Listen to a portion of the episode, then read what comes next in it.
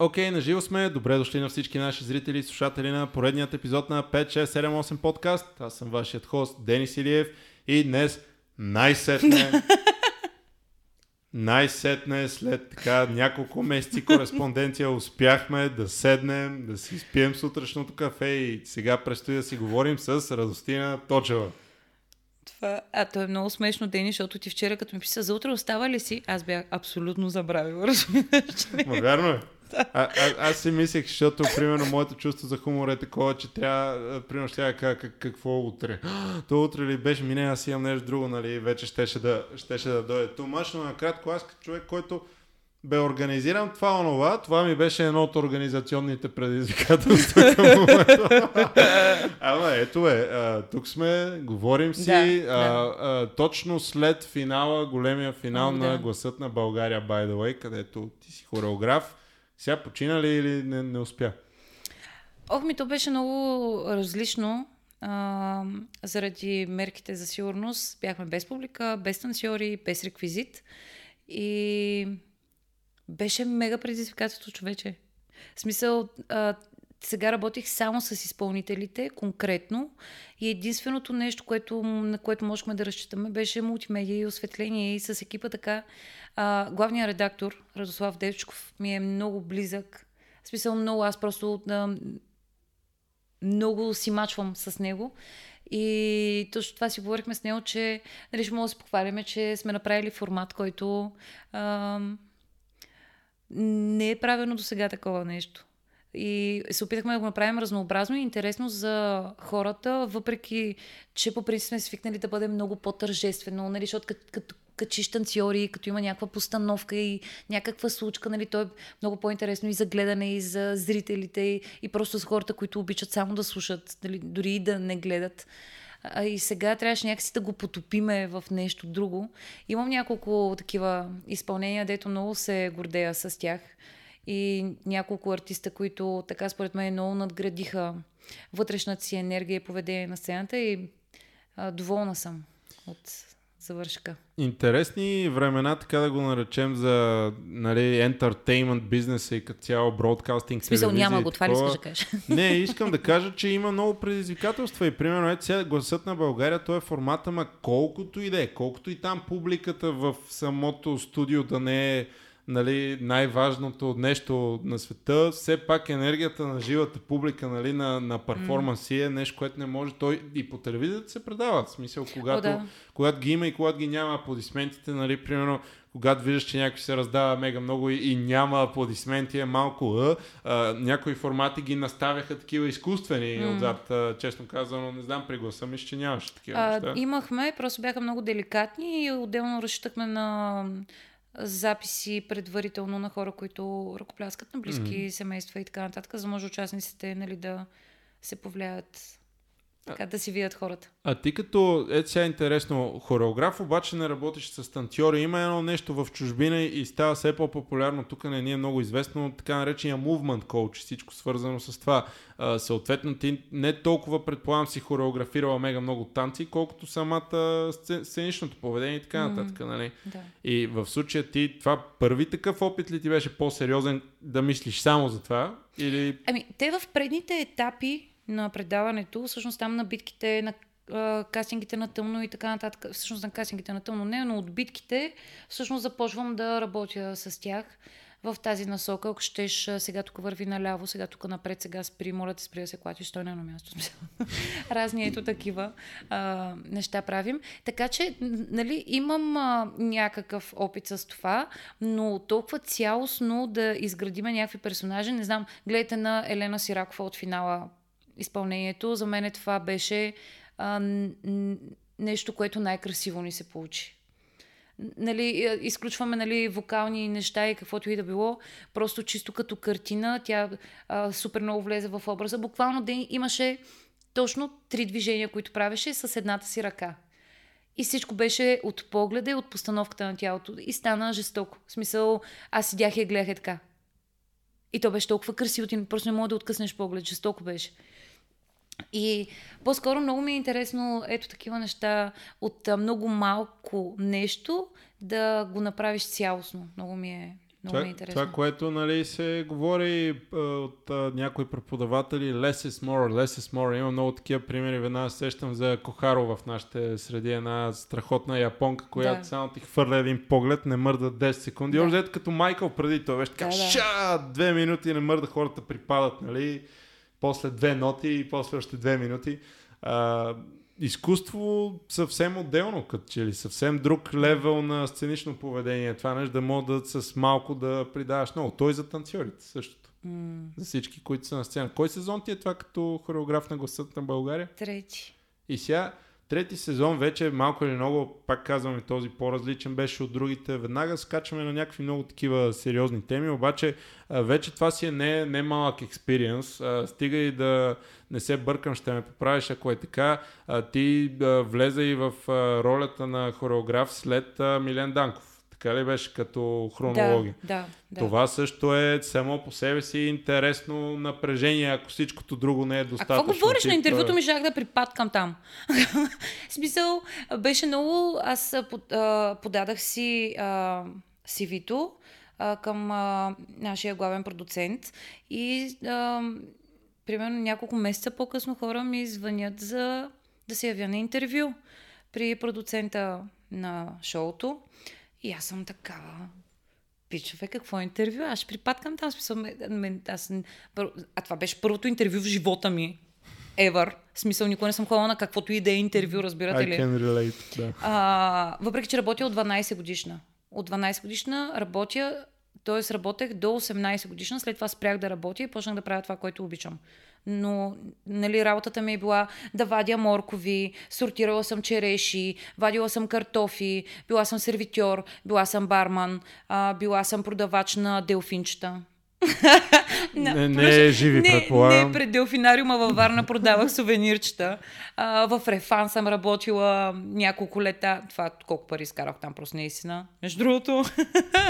Е, там Но- бяха тия модерните реклами с Азиз, дето на, на бензиностанцията. Та, та ера или Някакви... не? Еми, не знам точно. Спомням си, че тя май из- изладка май. Не знам, не Абе, не знам. знам, имаше една с Азиз Иванко, едно дето припадах. Значи аз работех по 16 часа на денонощие. Ние двете с Толи всъщност заедно а, сме работили там и изкарвахме толкова много парични, а, нали, с ни, като някакви 16-17 годишни пикли. Ние не знаехме колко ги правим тези пари. Аз буквално с тях е така ги държах тези пари сам. Аз не мога да купа толкова сдъвки, деца вика, нали? Да. Си купа еднорог. Та така де и а, отивам в BTV. Аз имам много а, приятели там а, от а, 2010 от първия формат, в който а, съм участвала някога си. А, и нали, стискаха ми палци разни хора, ама не знам и сега влизам в един кабинет, такъв малък. и вътре срещам една много красива жена, а пък а, аз обичам по принцип красиви хора, както и да е. Два часа и половина ме разпитваше. Тя беше изключително подготвена за мен, знаеше абсолютно всичко за мен. Смисъл, деца вика майченото ми мляко, знаеше. И бях изключително впечатлена а, каква грижа има за всеки един член от екипа. Да си го подбира, колко беше информирана тази жена и как ми даде абсолютно правилни насоки какво се очаква и какво не се очаква от мен. И така в края на интервюто всъщност ме наеха, но беше много... ми беше филм. Ми, Ти имаш на интервю за хореограф на гласа на България. Аз съм какво? да, да, звучи... За мега ексайдете. Звучи си така някакво. И, и едно е, нали, аз винаги го мисля така, че едно е да, да вземеш някакъв гик и букинг и така нататък и съответно тази работа, друго е да се задържиш на нея, защото разбира се, не вършиш ли добра работа, веднага другия Да. сезон ще има ново интервю и някой друг ще бъде разпитван. Това, че се задържаш вече трети сезон си е, Нали... Богу, да. само по себе си говори и предполагам, че бъдещето ще покажете. Те сега правят кастинг за нов сезон, нали? Нещо такова. Мисля, че постоянно А, горе нямаме долу още потвърден Мгм. за нов сезон, заради пак. Да. BTV са много коректна а, медия и наистина държат всичко да бъде по правилата. Мгм. И за което аз много ги уважавам и затова всъщност ми е толкова готино да работя с тях. Не, това са си а, страхотни, как да ти кажа, страхотни възможности, съвсем Да. просто казано. Обаче сега а, връщаме се веднага по-назад и да видим сега от момента, в който за първи път си стъпила в залата, чак до ето фреш след по- поредния гранде финал на гласът на България, как как го вървиш този път? Как стигаш там? Какви сте тия шурубаджанащини? Как Да, така бе, точно гати, ти... подкупената Това, работа. това, е не, това е не, нещо... Дай сега ще разберем откъде и, и как стават. Радостина, кога за първи път влиза в зала по танци? Ох, а, една моя приятелка ме заведе като подарък за рождения ми ден на 12 януари а, 2005 година. Да, точно така. Да. А, и аз останах там. Това беше. Видях Гош. В смисъл, аз а, си спомням първия момент, в който влизам в залата, аз си спомням хората как седят и как са наредени, разбирате ли? В смисъл, помня ги всичките. А, помня, той Гош беше на 29 години тогава. Едно младо, готино рапърче. Седеше там такъв с бръсната глава. С един сив ансунг и с сив потник. Потен. и понеже беше сряда и ми каза, а, нали, следващата рамка е в събота и така аз в събота отидах а, в Македонски дом във Варна. Там ни беше първата зала на Десентър. То бо- още не беше Десентър, беше студио за съвременен уличен танц. И бяхме видяли някакъв плакат на цветнокош мъж, осветен от един спот само. Всичко друго беше черно и пишеше, а, мисля, че пишеше а, улични танци. Така мисля, че беше записано. И аз, като един върл фен на Еминем тогава, просто нямаше как да го подмина. Отивайки в залата, Гош ми каза, че Еминем не става. Там имах малко проблеми. Сега вече му е друго мнението, държа да подчертая, както наредиме защо чета Стивън Кинг. Смисъл имала съм рази такива, просто това а, аз още в първите години много залитнах по кръмпа. По принцип Гош е първият човек, който въобще е танцувал а, версията на кръмп в България и мога да го кажа съвсем смело, без се притеснявам. 2007 година на световното в а, Бремен тогава. Той за първи път на соло излезе с кръмп, хората го гледаха като то прави. А, и а, така аз много, много, много се бях запалила. Той ми каза, че той не е за момичета. и много бързо, ма направо, так, так, смисъл, той има няколко такива, дето така ми ги изсипва, че просто ми преобръща всичко на 360 градуса още от дете. И така спрях да занимавам с това. Нали, въпреки увлечението ми, въпреки че не съм пропускала въркшопи, където имам възможност и така а, много активно кръмп елементи участват в хореографите ми и в момента. А, и много така имам пристрастие към този стил. Нищо, че повечето хора си мислят, че любимия ми стил е волгинг. Не? Окей. В смисъл, малко сме на двете крайности. И нямам никаква представа за какво говоря, губа си мисълта. Извинявайте, бяхме в карантина 3 месеца и после правих някакво шоу и малко ми е разсеяно. Говорихме си общо взето А, за това, че си влязал в залата, казал ти че е, Еминем не става и че кръмпа не е за момичета. Доста добри първи впечатления, нали? В... Не, то беше така, така нали, в следващите разговори, но а, нали, не беше още с първото влизане. Да но знаеш, че започнах да Еминем не тренирам. става. А ти влизаш нали, с Slim Shady LP тениска, примерно. Да. Да, ми, да, нещо такова беше. Три пъти седмично ни бяха тогава тренировките. Бях в начинаещи, после много бързо минах в а, навлизащи. И даже момичетата, които бяха тогава, си спомням от малко по-дълго време от мене, тя беше първата такава група на влизащи. Видиш ли? А, и а, Гош ги прехвърли и мен не, ме, мен не ме прехвърли тогава. Въпреки, че нали, те ми бяха някакси дружките в залата, само аз останах. Обаче пък аз ходех на всяка тренировка да ги гледам.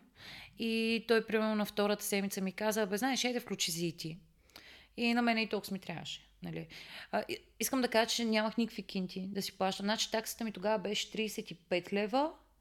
А, и нямахме никакви пари вкъщи. И това 35 лева беше като нещо мега невъзможно. Успявахме някакси да плащаме. В един момент стана супер невъзможно. Аз почнах много да затълна с, а, а, с а, таксите. А, обаче Гош, понеже е пич, и той винаги е бил пич, а, ми каза, хайде ти ще раздаваш флайери и така си плащаш картите. И де факто това правих. Раздавах флайери за център, за да мога да си плащам таксите.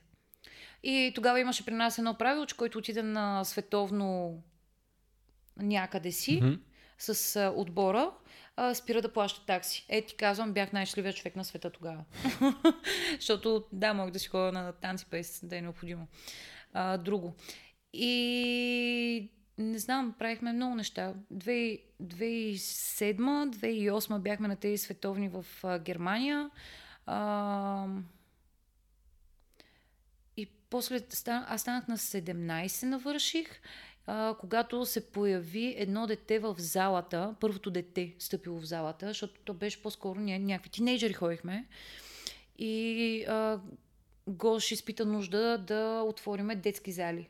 И съответно позиционира Ел в единия край на, а, на Варна, а мене и Йоли в другия край на Варна.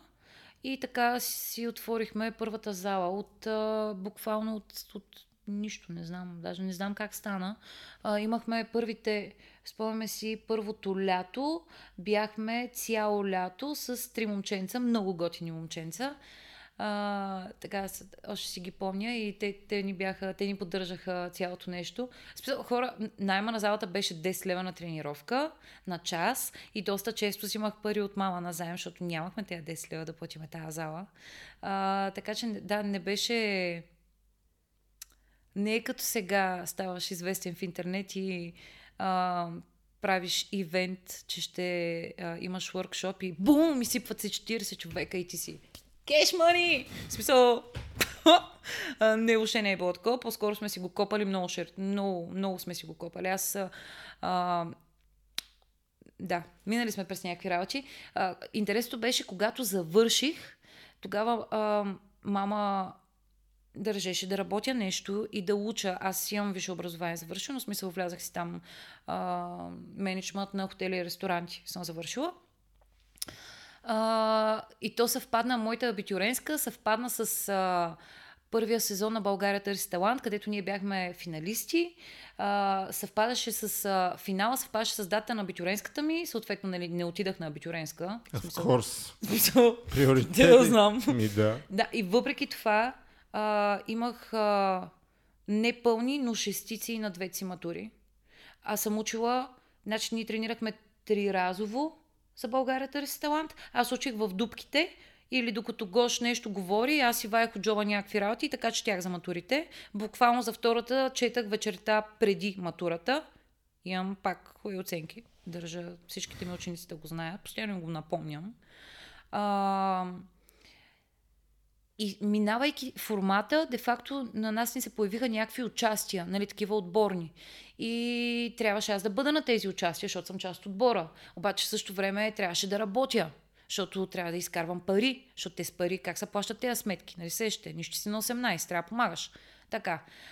А, и в същото време започваме да правим един мюзикъл в Варненския театър, а, Бремен, страхотен. Това ми е един от най-яките експириенси, според мен, е на театрална сцена. Много, а, значи, пращам сега тук в момента, мисли към Вселената, искам още. Значи, ако може нещо, ако бих желала да бъда хореограф, примерно в постановка на Камен Донев, моля, Вселено. Нали? Така, много искам, много ми се работяме за, за, за театър и за филми. Много. Нали? Да, така. И а, в един момент аз нямаше как да огрявам на участията, на работа а, в залата и за репетиции в а, мюзикъла. А, а първата ни репетиция за мюзикъла се срещаме с Стоян Радев, а, който е, той е страхотен. Той и актьор, и режисьор, и въобще е страхотен. И той каза, значи, Здравейте, аз съм Еди си кой си, правя Еди си какво си, вие започвате репетиции с мен и единствената причина да се отсъства от репетиция е при смърт и то само ако е моята. И аз съм, добре, аз бях с 16 часови смени в Рефан, което е доста голяма част от ежедневието ти. Буквално се прибираш, спиш 2 часа и пак те връщат на златни пяси да работиш.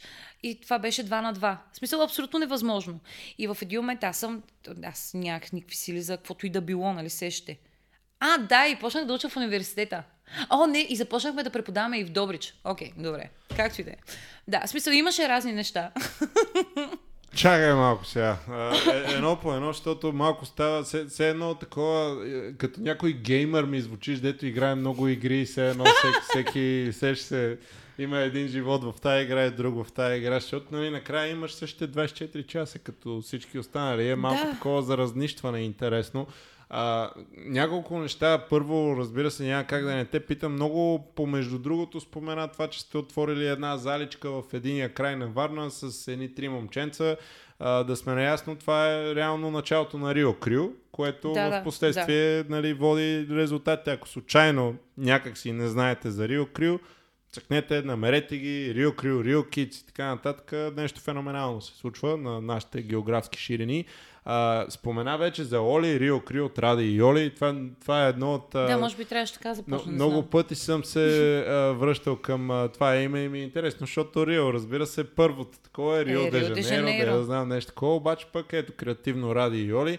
А Ради и Оли се запознават в залата или се познават от преди това? Да, Оли е... А, аз много път съм казала, Оли е най-хубавото нещо, което ми се е случило в живота, въобще. А, тя се записа... Значи аз съм януари, нейният танц в рожден ден е март. А, тоест, да, с няколко месеца, веднага имаше клик. В смисъл, не е имало такова дълго запознаване. В смисъл, че ние просто говорихме и не спирахме да говориме и а, да, там се запознаваме. А, това Рио идва от а, Гош, той без да иска. Просто като, понеже като бяхме малки, не можехме да си правим музиката или разни такива неща. И той не ги правеше и съответно имаше папка Ел и папка Ради Йоли, но за да не пише Ради Йоли, накратко пишеше Рио. И а, да, абревиатура. После като си събрахме първия отбор, първия отбор, като си събрахме с Оли и така с момичетата тогава много го мислихме и как ще се казва този отбор, как ще се казва този отбор, как ще се казва този отбор и понеже нищо не измислихме и затова остана Рио.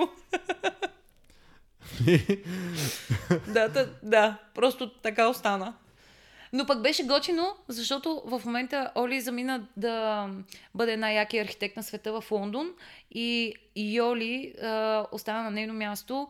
Йоли танцува от а, 6 годишна или 5,5, 5,5 нямаше навършени 6. Тя се появи в първата ни зала и от тогава е с нас. Тя е а, хлапето, което 2012 година беше с нас в а, България ресторан, дето я вадихме от един чувал там и тя се появяваше и гледаше лошо. Тя пак се гледа така, между другото, и до ден днешен. И всъщност тя пое залата във Варна. Тя в момента върши всичко, нищо, че е на 17. Писала хора, оправя се с абсолютно всичко. И всъщност Р и О и сега се едно малкото и е Йоли, разбирате ли? Много е символично. И на всичкото отгоре а, буквите на Рио Крио бяха точно толкова, колкото бяха и членовете на отбора тогава първата година. Смисъл, има, ня... има игра. Има игра. Има игра. Мислено е. Нещо, или айде да не е толкова мислено. Не е мислено, те стана. Определено е било. така, така да се случи. А, сега това с а, Оли са новини за мен. По принцип, последния път, когато аз се видях с нея, мисля, че миналата година някъде, тя дали завършваше магистратура, трябва да, малко да. да ме подсетиш. Знам, че беше голяма, нали, mm. такова да го завърши, да се случи. И сега full-time architect в UK? Ами, а, работи го, в смисъл, че кандидатства, търси го, mm-hmm. къде да е, как да е. Просто излезе, че... А, нещото е Оли, го казвам, mm-hmm. обаче прави мега яки неща, разбираш ли? Тя а, постоянно казва как, о не, аз имам още много да уча, не знам си какво си. Обаче аз като и виждам а, сградите и самете... Mm-hmm. В смисъл, супер добра е. И обаче в България не се строи по този начин и затова взе някакво решение да развива себе си в една страна, в която има архитектурата е доста на почет там. И нали, учителите, които би могла да срещне и въобще фирмите, с които би могла да работи са... А, да, нещо това някакъв такъв своеобразен ретайрмент ли е от тантите или по-скоро лека пауза, някакво като... Или не, не е коментирано? Еми, Де да знам, декември, като се прибрахвахме на участие заедно, по принцип ние сме такива, ние... А, аз не знам как да го обясня. Те, голяма част от момичетата ни, когато се вършиха, смеяха да учат в чужбина, но това, че те са в чужбина, не означава, че ние вече не сме отбор Или че, мисля, че всеки един момент, в който те се приберат, те танцуват с нас. Или ние като ходим някъде при тях. В смисъл всичко е, то е едно, разбирате, танците са си, живот, то е... А, в смисъл това, че някой е заминал, не го прави крайтини си от а, отбора вече. В нашия отбор се влиза изключително трудно, но това е някаква друга тема. В смисъл, ние буквално... Значи, тестовете за коронавирус нищо не са. Абе, не знам, ти знаеш откъде взимат секрет за тия тестове. Е, е, е, тук трябва да ти брък.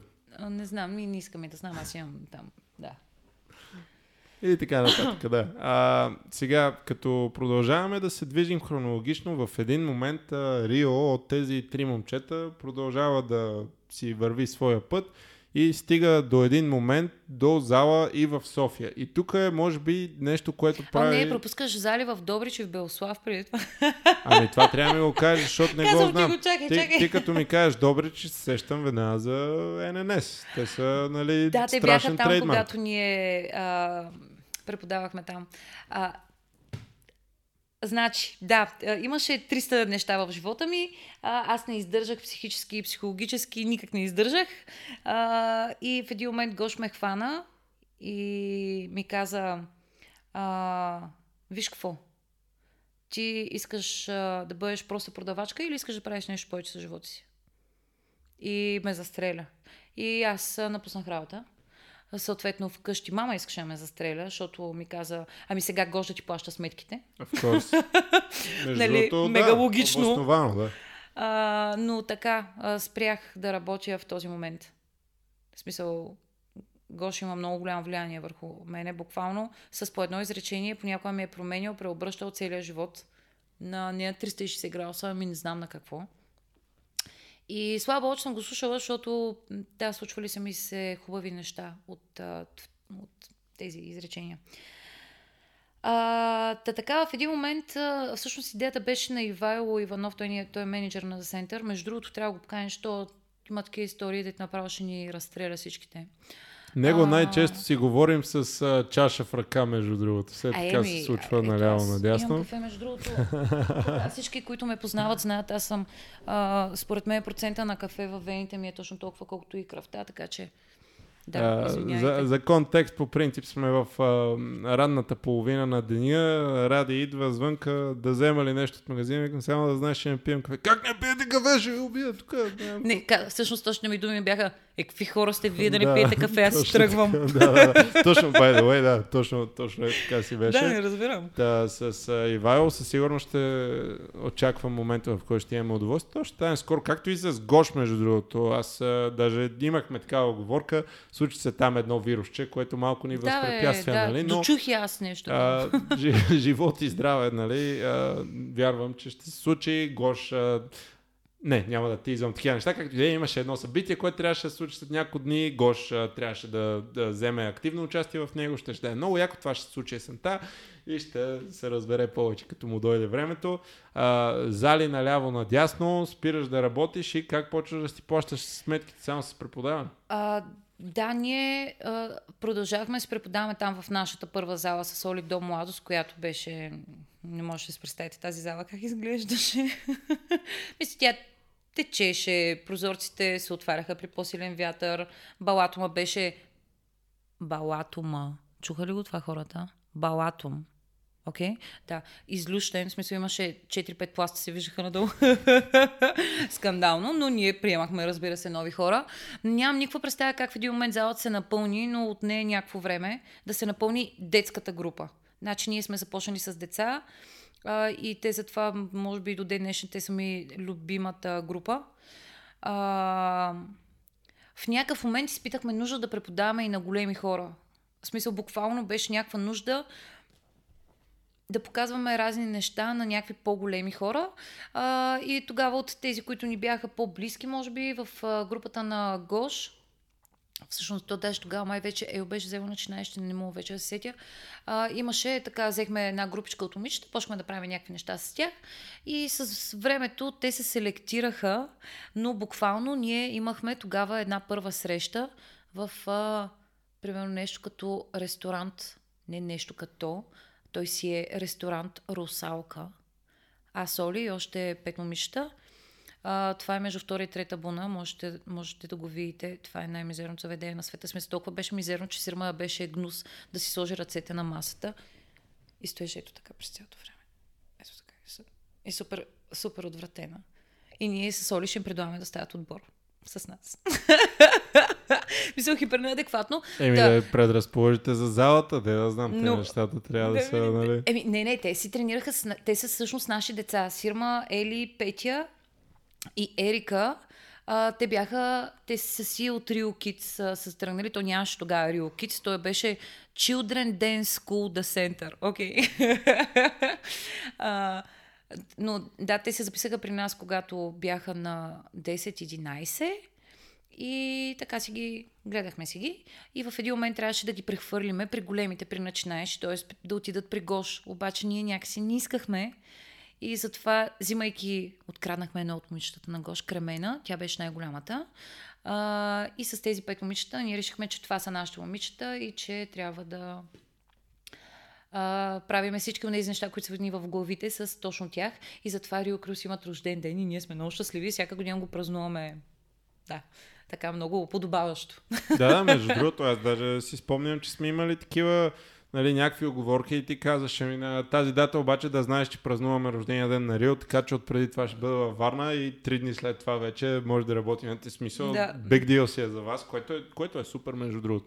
А, не, не знам колко школи точно си го отчитат така ежегодно, нали? Наистина, примерно, сещам се за момчета от Tex Energy, които обикновено си правят някакви Ема, те са, те са също в семейство. В смисъл, така че е. те са... Те като ги видя, аз не ги познавам особено много, а, нали? Но аз където и да ги срещна тези момчета, те са си фем. В смисъл, и то си личи. И, нали, и такива, такива хора са много малко. В смисъл, така, е, такива да. крюта има много малко. Абсолютно. Даже точно такова крю, нали, там е по-силно. Те живеят през две улици, всичките горе-долу. А то и те, ние сме така. Те си, а, ето, значи има, има още крюта, аз просто не, нали, това не ми беше известно, обаче там е, нали, при момчетата има си го доста сериозно, те си приятели от деца. Мисля, че сега да не, mm. нали, да не се окажа, yeah. че бъркам, но да, това, е, това е супер и знаеш кое е най-интересното, че Uh, и аз от опит и много други. Много е трудно да се задържат хората през годините едни и същи. Нали, обикновено се случват се хиляди неща, uh, приоритети се сменят, uh, взаимоотношения се сменят между хората и така нататък. Uh, това да се задържи едно крил в ядрото си едно и също дълги години наред е много, много трудно. Uh, така, така си го представям аз. Значи, ние аз преди малко не знам дали снимахме или си говорихме само двамата. При нас в отбора се влиза а, трудно. А, Смисъл... как, какво значи трудно? Не може. Утре искам аз да вляза. Какво сега? Ма трябва в рап крил ли да вляза, защото Рио крил е само момичета или не е така? А, не, не, не. Не се е появило достатъчно упорито момче. Иначе нямаме никакви проблеми с това. Просто обикновено момчета не са чак толкова упорити. Ние нямаме много момчета. Значи, аз като съм записвана на танци, тук в София имаш някакво мега яко мъжко крил. Само някакви млади гаджета. Много яко. Дем Айдолс, момчета. Дем Айдолс или Дем Айдолс, да. Еми, да, да. Бяха супер яки всичките. И сега нямаме много момчета по залите. А пък, а, не знам, не, не си го обяснявам. А, аз по принцип а, така правя много женски неща, обаче ги правя с някакви селектирани хора в начинаещите ми. Аз съм мега гангстер. И, т.е. няма никакви наченки на някакви женски работи там, а пък а, идват много малко момчета. Въпреки, че във Варна в момента имаме едно младо поколение момченца, дето да много се задържат. Ако ме слушат, да се задържите. Не знам към коя камера да гледам, ще гледам и към двете. за, за по-сигурно. Да. Като цяло и, и момчета, и момичета, изобщо а, това, което Real Kids правят в момента е наистина впечатляващо в много отношения според мен и е така със сигурност едно от... А, в смисъл да, да го кажа така, че си има signature. Това е, това е, е, едно е да са добри танцори, примерно децата, защото винаги е малко такова, знаеш, със сигурност много добре. Има някои деца, дето влизат тия така на 7 залата и си кажеш ти кога го научи това и къде го научи това и така нататък. Разбира се, че е треньорска работа от това, нали, да направиш вече танцор. Но а, понякога при децата, особено имат си такива с талант и така нататък. Та едно е да са добри танцори, Друго обаче е с отбор. Трето е отбор да си има signature. Според мен това, което Rio Kids прави последните, така, в моето полезрение по-сериозно, нали, са може би от около 3, реално поколението преди това. Дечицата преди Да. това, които вече са тинейджери, нещо Мгм. такова. Не, нещо такова, те си растат. Той ние остаряваме. А, а, общо взето, да, а, има много сериозен сигничър и, и стил и според мен е така много лесно. Дори нали, да танцуват с маски като джаба локитата всички крията, ще се познае кои са Real Kids, според мен. И, и Много. това е постижение. И, и другото, което е интересно, аз нали, от 9 питах, в един момент така се случват неща, че ти идваш в София главно, Оли остава главно във Варна и а, съществуването пък на, на крито по този начин е още по-интересно, поне за мене, защото как така през всичките години нито една от двете не си каза един вид ми аз тук сега ще правя моето нещо, нали, защото ние така и Чакай така сега, сме. то е много дълго това. Значи, първо аз като завърших, аз исках да уча танцов, а, не- нещо с танци исках да уча, обаче Оли искаше да останем във Варна и аз останах с нея във Варна. Така.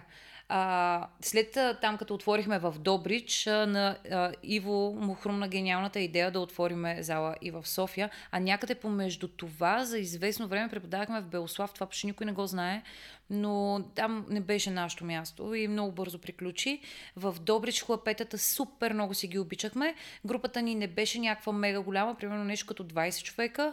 Повечето момичета сега са такива големи, аз си ги следя а, коя на къде и така много ми е хубаво. Много хубави хлапета имах там, просто беше м- много добре си изкарвахме, но в един момент, когато станаха три града и когато започнахме да работиме и с Михела и да обикаляме на участие с нея, стана леко сложно. А, а да, и учех. Да. И съм, завърших университет, в принцип, с един от най-високите а, оценки в Мгм. а, випуска ми. А, нищо, не се занимавам с това. Но, значи, схемата беше следната.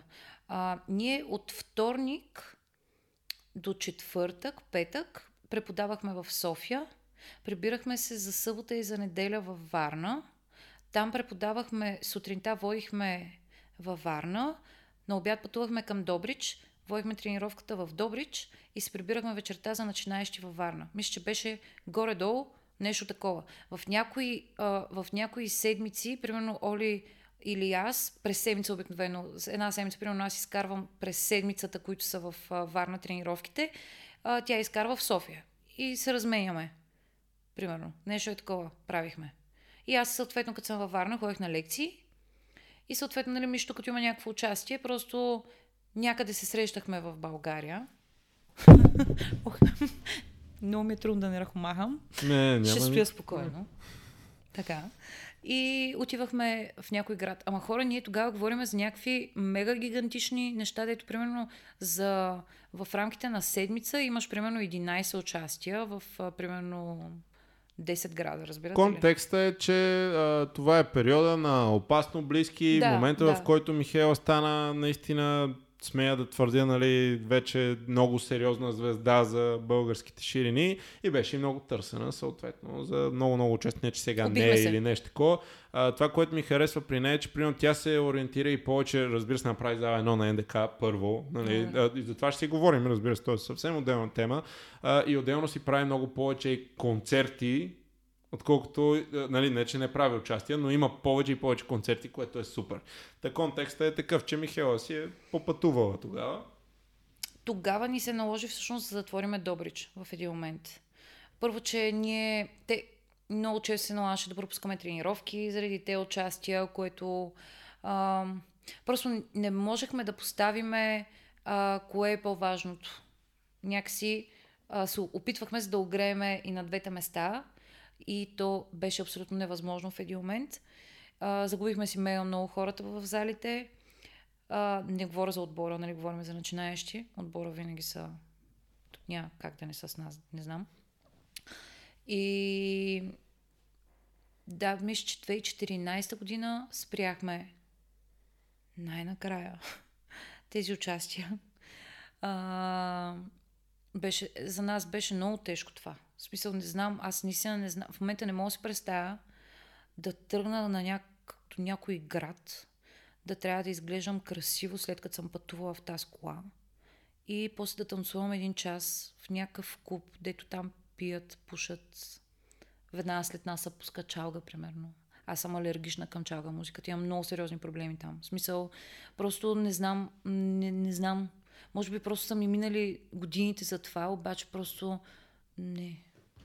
И да, то си е на, на периоди, разбира се. Знаеш Сигурно. много добре, че да, може би най-печелившия танцов бизнес в България или поне един от най-печелившите такива е именно с балетите и това, което се случва по Ами именно да, бе, нощните ама клубове. ние не сме балет. И тя, всъщност, тук е момента да кажа, че ние с Соли правихме това само защото беше Михела. Просто Михела е мега пич и ние просто много харесвахме Михаела. Разбирате ли? Не, не, не беше, а, не беше, о, ние искаме да ходим по участия по дискотеки и по не знам си какво си. Ние просто много ни беше готино да го правиме с Мишето. Това е. Наистина се свеждаше само единствено до това. И ако дори и тогава някой ми беше звъннал, който и да е артист и да ми каже, хайде пътувайте с нас, нали? Мерси. Не. А, самата Михела разказа в а, подкаста нали, нейната история на, на запознанството и вика, влизам в залата, там ме среща Виктор и казва, сега ще дойдат и момичета, те изобщо не се кефат на изпълнители, да знаеш, Да, ако са нещо кисели, да, да не те притеснява. Това е, вика, и аз, нали, вика, страхотни първи а, такива вайбове, но пък ето, че години по-късно стигнахме и до това да се спомене, че последно миналата година, ми, миналата беше концерт в НДК, Да. а, нещо гранде, което мене пълни ми сърцето да има такива неща, станции в България, защото са малко, няма какво да се лъжем, такъв тип ивенти, да има М. хореография в смисъл хореография е рядко. Просто и беше супер. Ти беше начало на цялото това нещо с а, така не много голям екип от танцори, между другото, 8 души, Осем. нещо такова, Осем, да. да. сме 8 с Михаела. То, Тоест да. 7 танцора и Миша. което си е, нали, всеки, който по някакъв начин е участвал в такива неща, знае за какво става въпрос, че да се издържи нещо такова от 7 души си е, нали, разбира се, вие не сте танцували всяка една секунда от перформанса, но беше доста, не знам, мене ми стори много танци. Не знам, Бе, потанцувахме си. доста танци имаше, което е нали, топ, няма какво. А, и хубавото, като че ли ти го спомена също, че а, там не е въпроса само Фръцкай си покрай артиста, нали, изглежда и добре. Да. и Жива мултимедия му викаме на това. Мгм. да, абсолютно.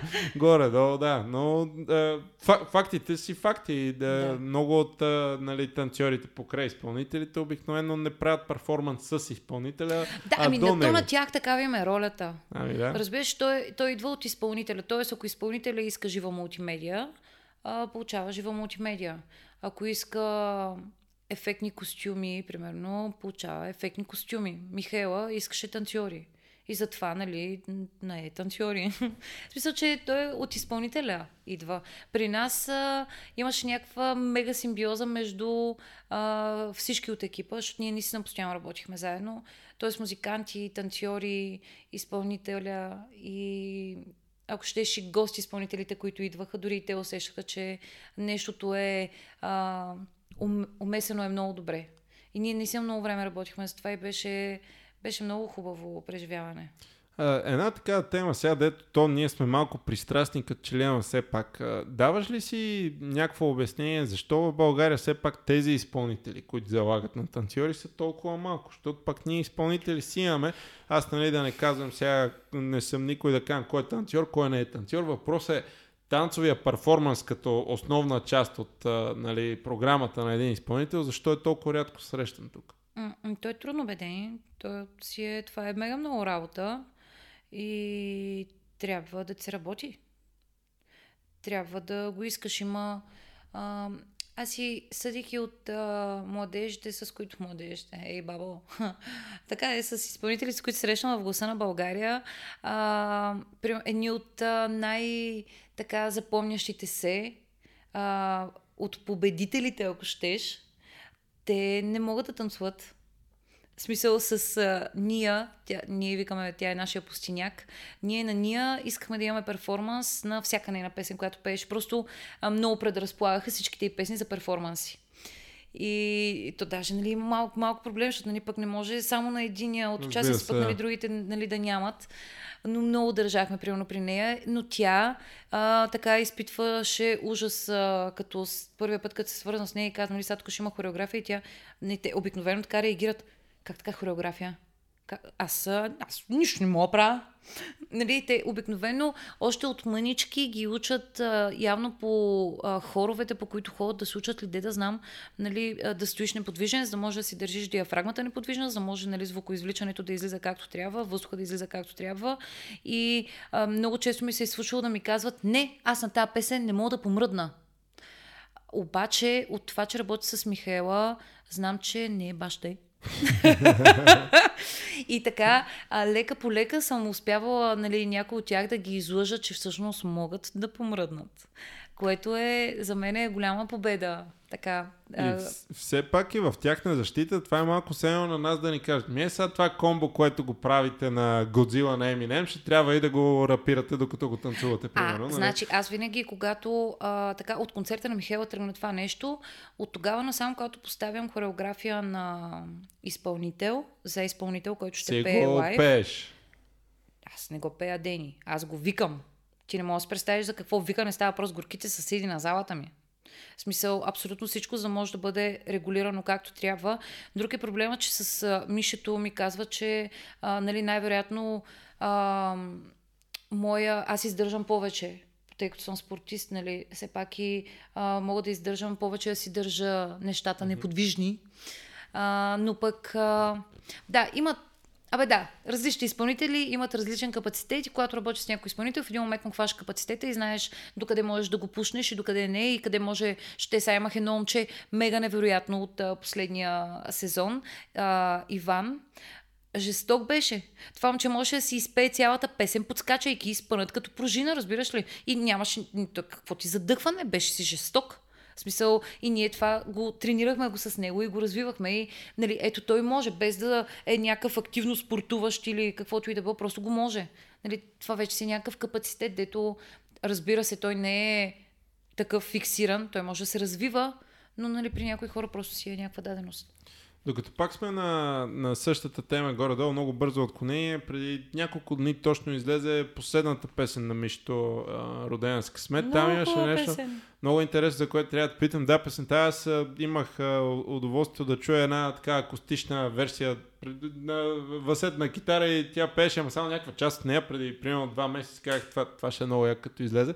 А, въпросът е такъв, в а, клипа има едно комбо, което е от около две осмици нещо такова, хореография, която сега, а, аз бих я нарекал така в модерно време, това е хореография за TikTok, така Ама, TikTok хореография. Да, то такава И- и- беше за ръката. И, и сега тук, защото а, имахме един разговор с теб преди не знам колко месеца, дето си изрази мнението за TikTok. Интересно ми е дали още ти е такова или не и съответно като ти казват ми тук искаме нали, да направиш нещо за TikTok, какво взимаш в предвид, за да свършиш работата?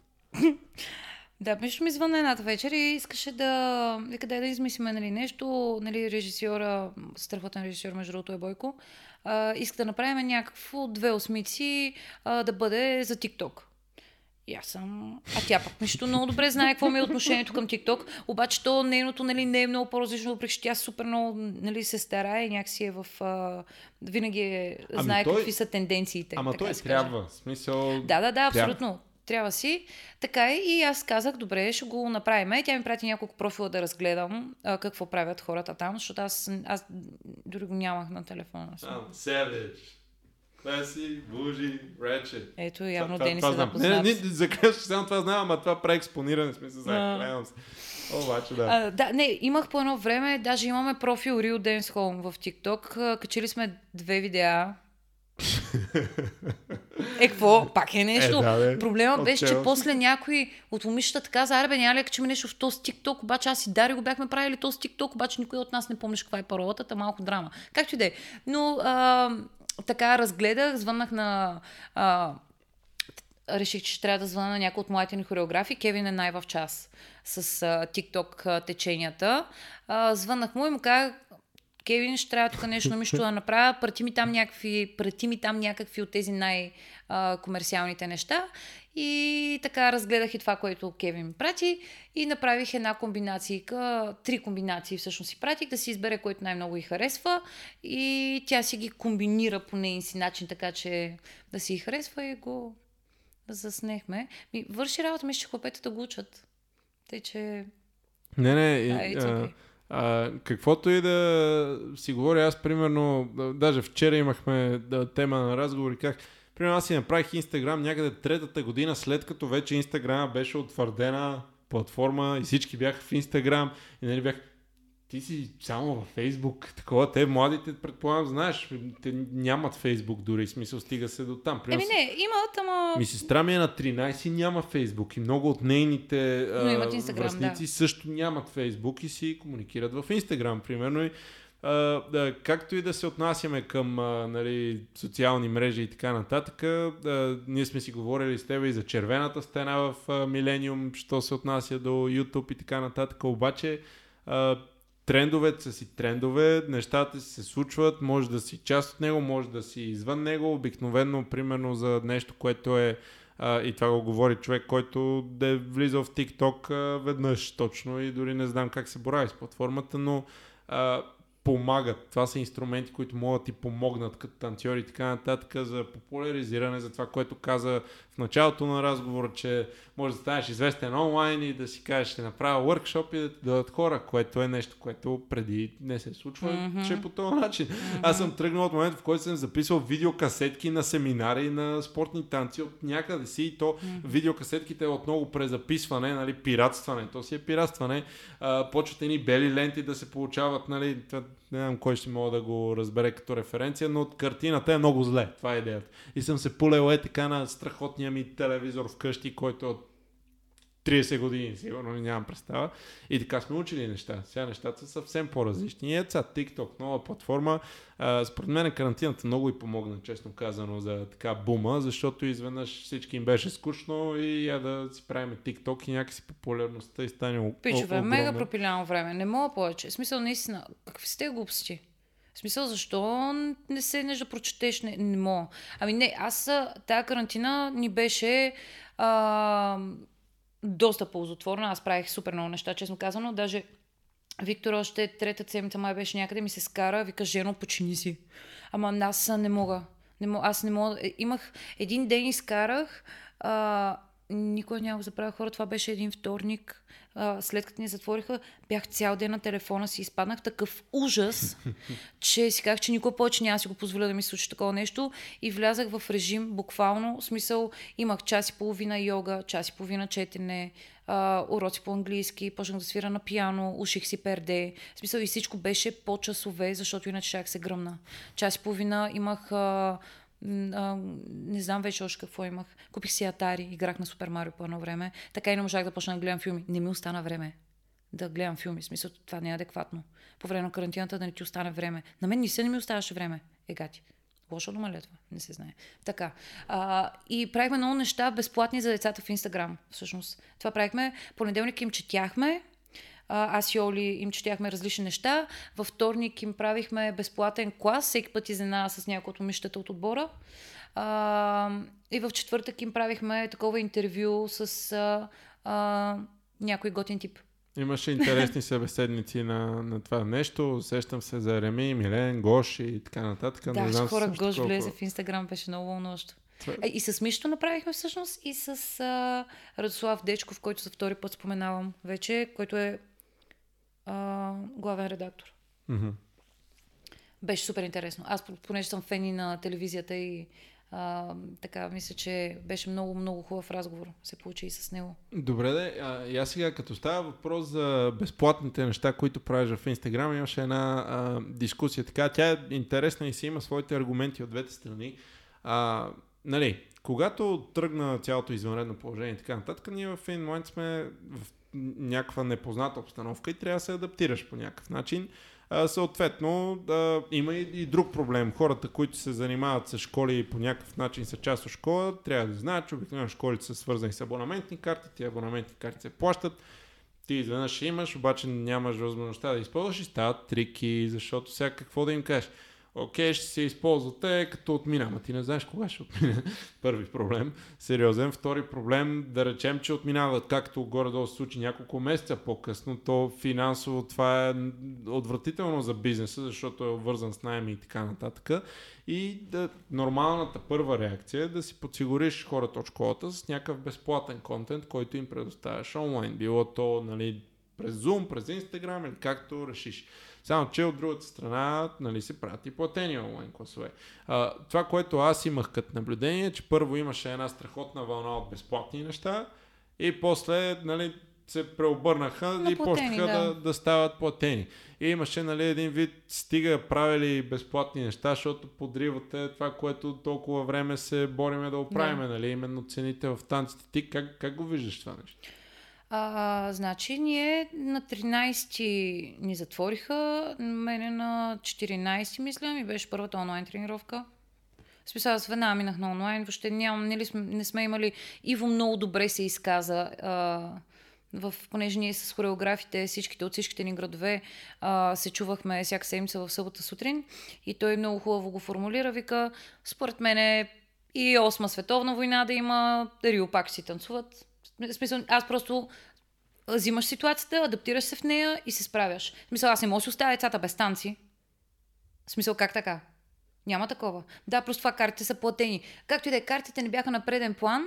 А, в един момент а, почнах а, леко да се смущавам, защото и много хора ги пуснаха безплатно или много хора ги пуснаха на намалени цени. Моята цена си остана такава каквато е.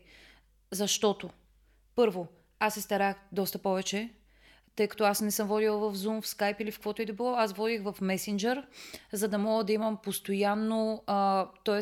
да виждам всеки едно, всяко едно от хлапетата, нон-стоп и буквално а, работих персонално с всеки един от тях.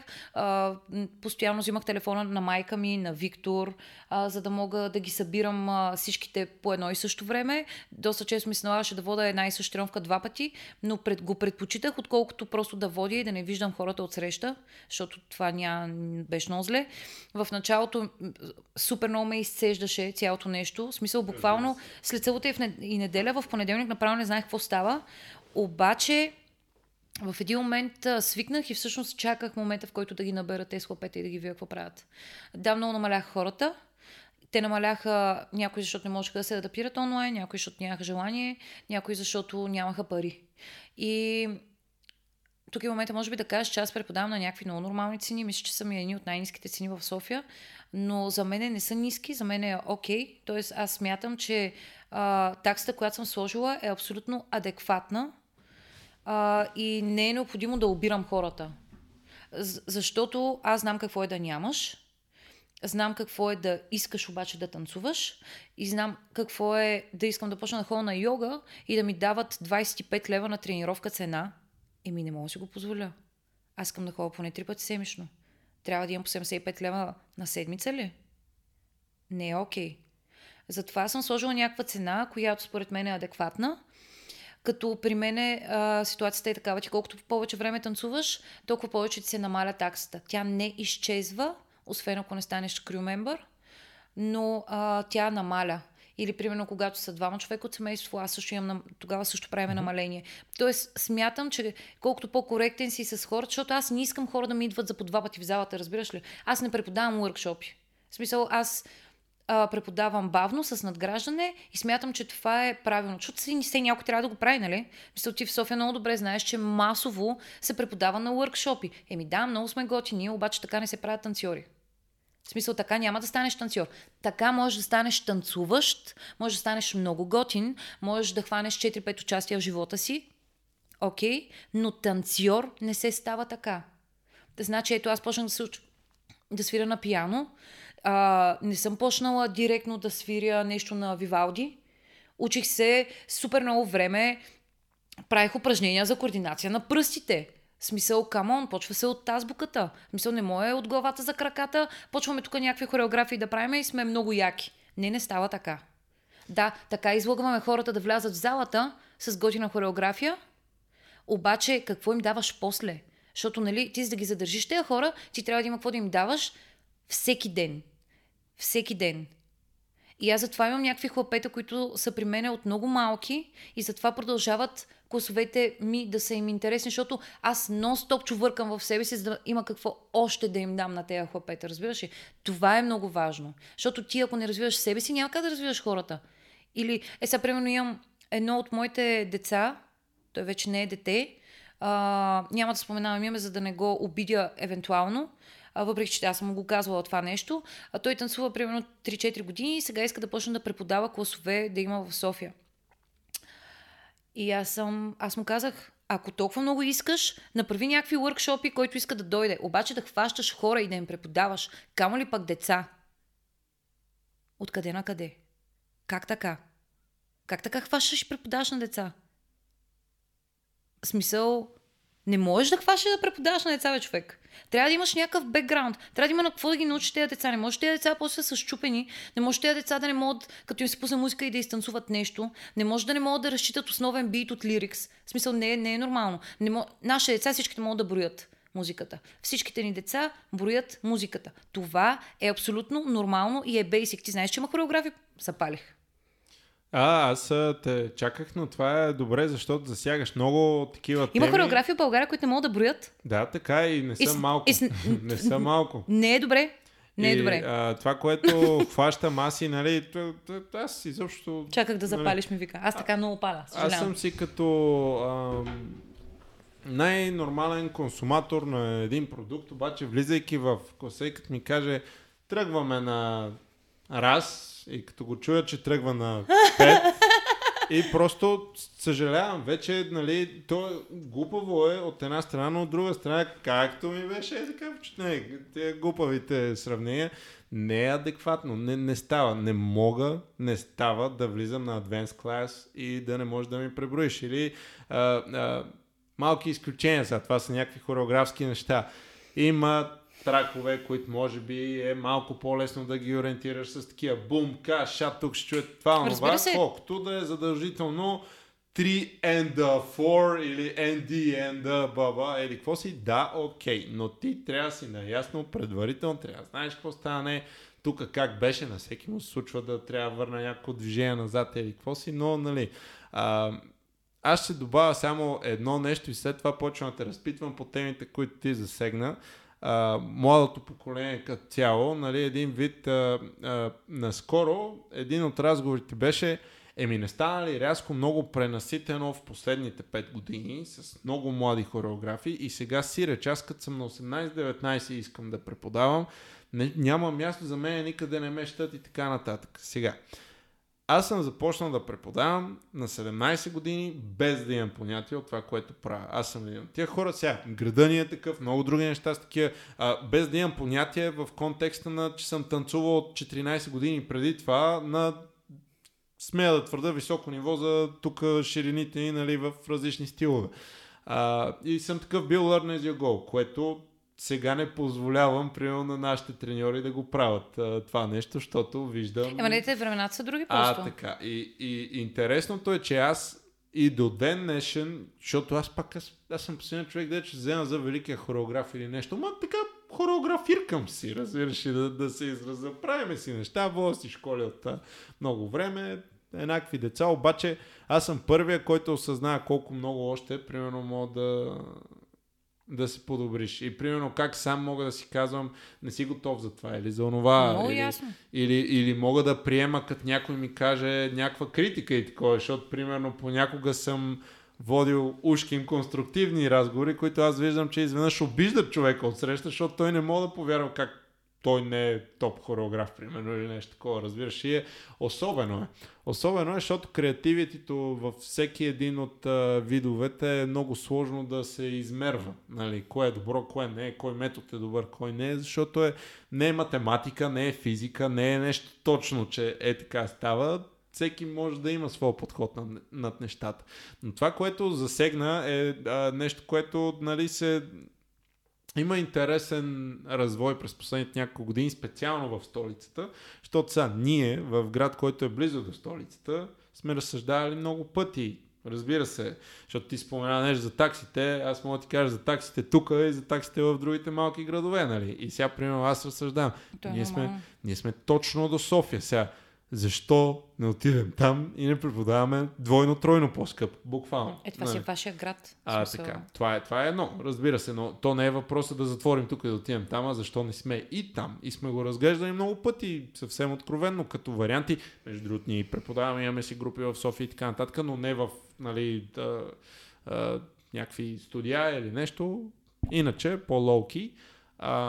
И пазара е много интересен там, защото точно както ти казваш, рекламират се, което няма нищо лошо. Маркетинга, между другото, е много основна част от а, това. Не е единствената, но много може да помогне, ако се използва правилно. Това е моето мнение. А, другия най-добрия маркетинг винаги ще бъде от останалостта. Това името ти да работи за тебе, да нямаш нужда от реклама. Това е супер. Но за тези, които не са достигнали този етап в кариерата си и може би малко искат да е по-шорткът положението, да не е аз ще грайндвам още 10 години за да стигна на този момент. Е, аз искам сега, както ти каза за момчето при тебе, ми дай ще понаправим реклама тук, там и така понякога пак аз последният човек съм, който ще тръгне хейти някой такова, обаче понякога се рекламират някакви преподаватели, Ама чакай, които... чакай, чакай, тук не трябва да бъркаме. Значи това не е хейт, това е а, реализъм. Да, Окей.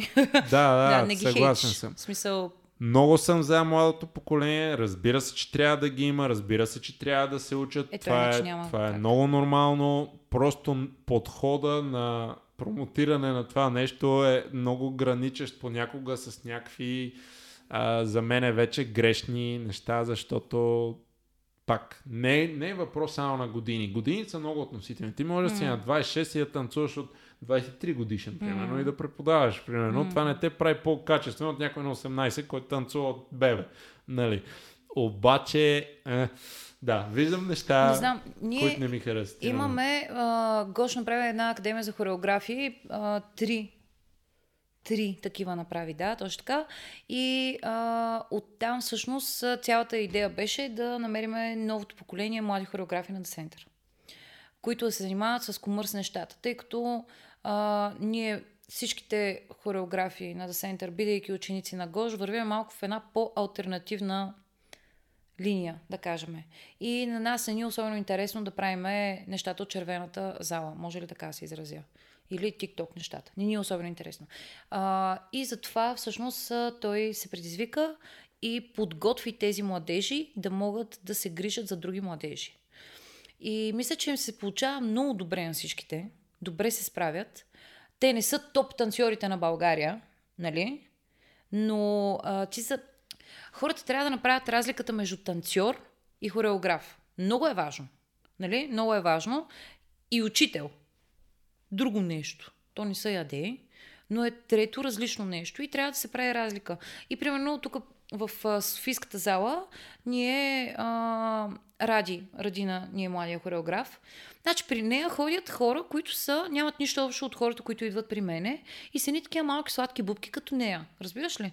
И те си бутат си там в тяхната си посока, правят си техните си неща а, и всичко е супер. Просто всеки човек привлича хора като него. Нали? Това е много важно да се знае. Тоест, Да, аз те- те няма да привлека някой с екстеншъни да ми дойде в залата или да ми дойде по топ и гърдите му са навънка. Просто ни идват такива, не знам. Сигурно е случайно. Ще ходят някъде другаде. представа. Да, най-вероятно. А, Тоест, за всеки влак си има пътници. Нали? Това исках да кажа. И някой, който трябва да дойде при мен, той няма да отиде при Сийка, да кажем. Но все пак трябва да се съобразява си какво все пак показва на хората и а, какво им обяснява и дали нещо не ги подвежда или пък дали нещо не ги лъжаме тези хора или пък дали няма всъщност да го усъкатиме това хлапе за до края на живота. И примерно като казваш, че преподаваш лакинг, ми не преподай волгинг и когато кажеш, че преподаваш волгинг, ми не преподай лакинг. Смисъл, поне бъди запознат с това, което преподаваш. Няма да е лошо. Не, не, много такива осъкатяване е термин, който и аз използвам. Даже аз малко така систематично осъкатяване им казваме, защото факта е, че си има е много хейтърски излизам, обаче и аз така наблюдавам всичко. Не, не, не конкретно в София и в нашия град и така. Ходят и там хора, разбираш, то никакъв да. проблем няма до момента, до който не ходят хора. Знаеш кой е още по-смотан? Ти не мога да го контролираш това. Там винаги ще ходят хора. Да. И, и накрая някак си трябва да кажеш, еми на тия хора така им е писано. Това е много... Не, ама всеки си има глава на раменете, ти не, не можеш да повлияеш на всички. В смисъл, правиш това, което правиш, правиш го по възможно най-добрия начин, mm. на който си способен, стараеш се максимално много и в крайна сметка, който, нали, всеки си избира. Тоест ти, ти не можеш да си виновен за каквото ти се случва. Просто това, нека да, нали, трябва да има различни неща. Просто ще помоля хората, моля ви се, не дейте с деца. Моля ви, защото родителя обикновено не избира най-добрия учител. Родителя избира най-удобното опция, място, да. да, най-удобните часове и mm-hmm. така нататък. И моля ви се, не с децата. В смисъл, хващайте някакви тинейджери, пак бъдете готини и изкарвайте пари от тях. В смисъл, семейта тая, наистина. Те са големи. Ама децата не. Децата не могат да преценят сами. Децата ние трябва да ги поведем в правилната посока. Защото ако искаме след 10 години да имаме друго поколение, ще трябва да се погрижиме за това друго поколение. А не Ленд Уилкинс, между другото, много добре го обясняваше на един буст, как а, от тези няколко поколения стрит танцори, които са излезли, имаме едно поколение, дето много изтърва следващите поколения. И затова в момента имаме тази червена зала, затова имаме този тикток и затова всички танцуват по абсолютно един и същи начин и това меме съсипва. В смисъл, наистина. Но и това, за това са виновни нашите учители. Разбираш ли? И ние сме хората, дето трябва по някакъв начин да го променят това нещо. Трябва да има хлапета, които да са знаещи, трябва да има хлапета, които да разбират какво правят. Ако искаме да имаме танцори, пак казвам танцори, не танцуващи. В смисъл да отидеш на клас на Реми, защото аз с Реми това съм си оговорила, и да искаш да го изтанцуваш максимално добре, за да може Реми да те тагне после на сторито си. Ако това е целта на живота ти, ти не си танцор обаче. В смисъл не трябва да принизяваме хората, дето цял живот учат и работят за това и после някой да ми е взел 20 класа за годината и да ми каже, че е танцор. Не.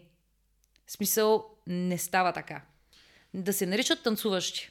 Нали? Но, много е а, много такъв а, интересен тайминга на нещата, които обръщаш внимание, защото предполагам си забелязал, ако не в социалните мрежи в момента а, покрай цялото движение Black Lives Matter, което отново имаше много силен тласък, нали, поради очевидни причини, а, станаха много интересни дискусии в танцовите среди, нали, защото първия момент нали, на този първия аутрейч хората много почнаха да се изнервят, че един вид, нали, ние като не тъмнокожи, ние консумираме обаче black culture и един вид, mm. къде е нашия outrage, защото това е хип-хоп смисъл и, и ти, нали, хип-хоп ли си, не си ли.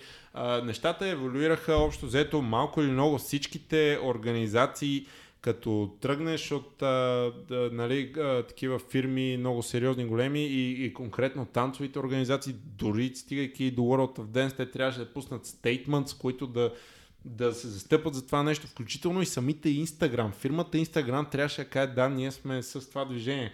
А, до така степен social pressure беше голяма, аз само много се надявам реално да постигнат някакви промени, защото, че ти казвам, последните три седмици, като гледам какво се случва и си викам, леле колко се радвам, че не съм в Америка. Направо не, не мога повярвам, че това е нали, American Dream и, и така, колкото и глупаво да звучи, направо ми е ненормално, че това се случва на тази земя, нали, на mm. планета.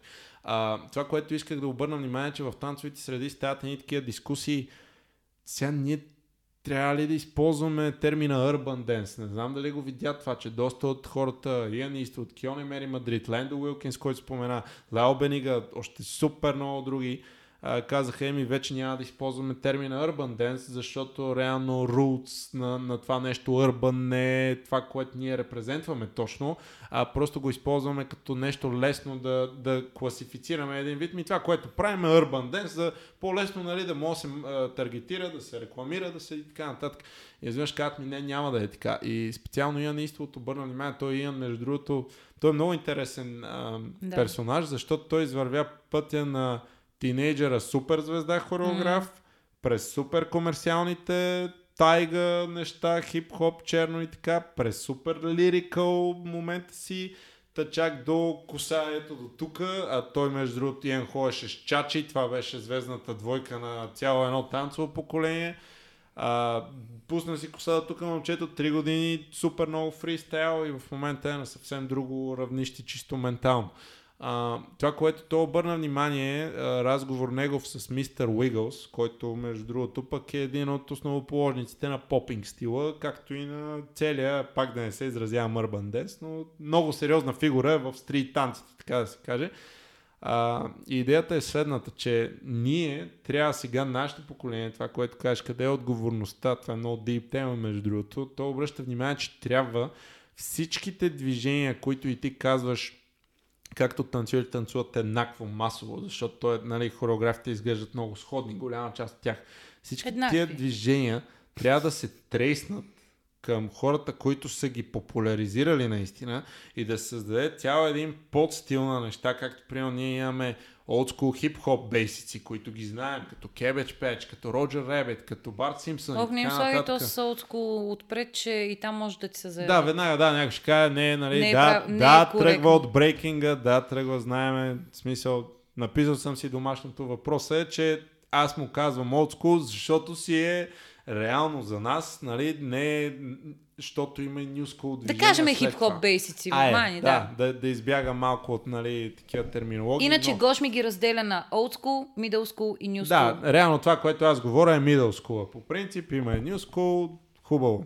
Разбрахме идеята, надявам се. Но това, което Иан обръща внимание в случая и мистер Уигълс подкрепя е, че трябва всички тия нови движения, като почнеш от най-елементарните whip, ней, ней, нали, дап и такива неща, които бяха толкова вайрал, а, трябва да се а, класифицират, да им се дадат имена, да се треснат хубаво до хората, които са ги популяризирали и това цялото нещо, периода от 2004, 5, 6 година до ден днешен, да си стане един подстил танци, който вече да се кръсти Еди еди как си. няма значение и това е това и да се знае. Но там е супер много работа и честно казано е такава доброволческа, сещаш се този въпроса и то какво аз да, да хода да класифицирам на Изабел Капитул движенията или на Сиена Лалау, нали, как ще стане. Не става, трудно е, но е, е в такива някакви моменти сме един вид. Бе, ние какво точно танцуваме? Аз затова, примерно, моите косове си ги казвам хореография. Не искам да... Не, защото не искам да изпадам Да. в някакви, аз какво да кажа, хип-хоп, обаче да бе, ама утре искам да преподавам нещо, което ми е супер deep R&B vibe, такова. Не мога аз да преподавам Music Soul Child и да му кажа хип-хоп. Просто не е Да, адекватно. ние, те, тези от нас, които преподаваме редовно на едни и същи хора, различни неща, а, ние няма как а, да преподаваме. В смисъл, защото има, примерно, лакинг класове. Не знам защо, какво ми е то с лакинг, не знам. Но има лакинг класове и, примерно, като имаш лакинг класове, ти ходиш само на лакинг класове. Обаче аз като хващам едно платно бяло, нали, и почвам да слагам всякакви цветове и штрихи на него. Аз не мога да го държа той хлоп е само на музикалност или само на хип-хоп или само на каквото и да било. В смисъл, аз гледам да слагам от цялата стрит култура, ако така мога правилно да се изразя. Но, при, не знам, при мен е много важно, аз водещото нещо е музиката. Окей, н- нали, нашето нещо го има и се движиме на музика.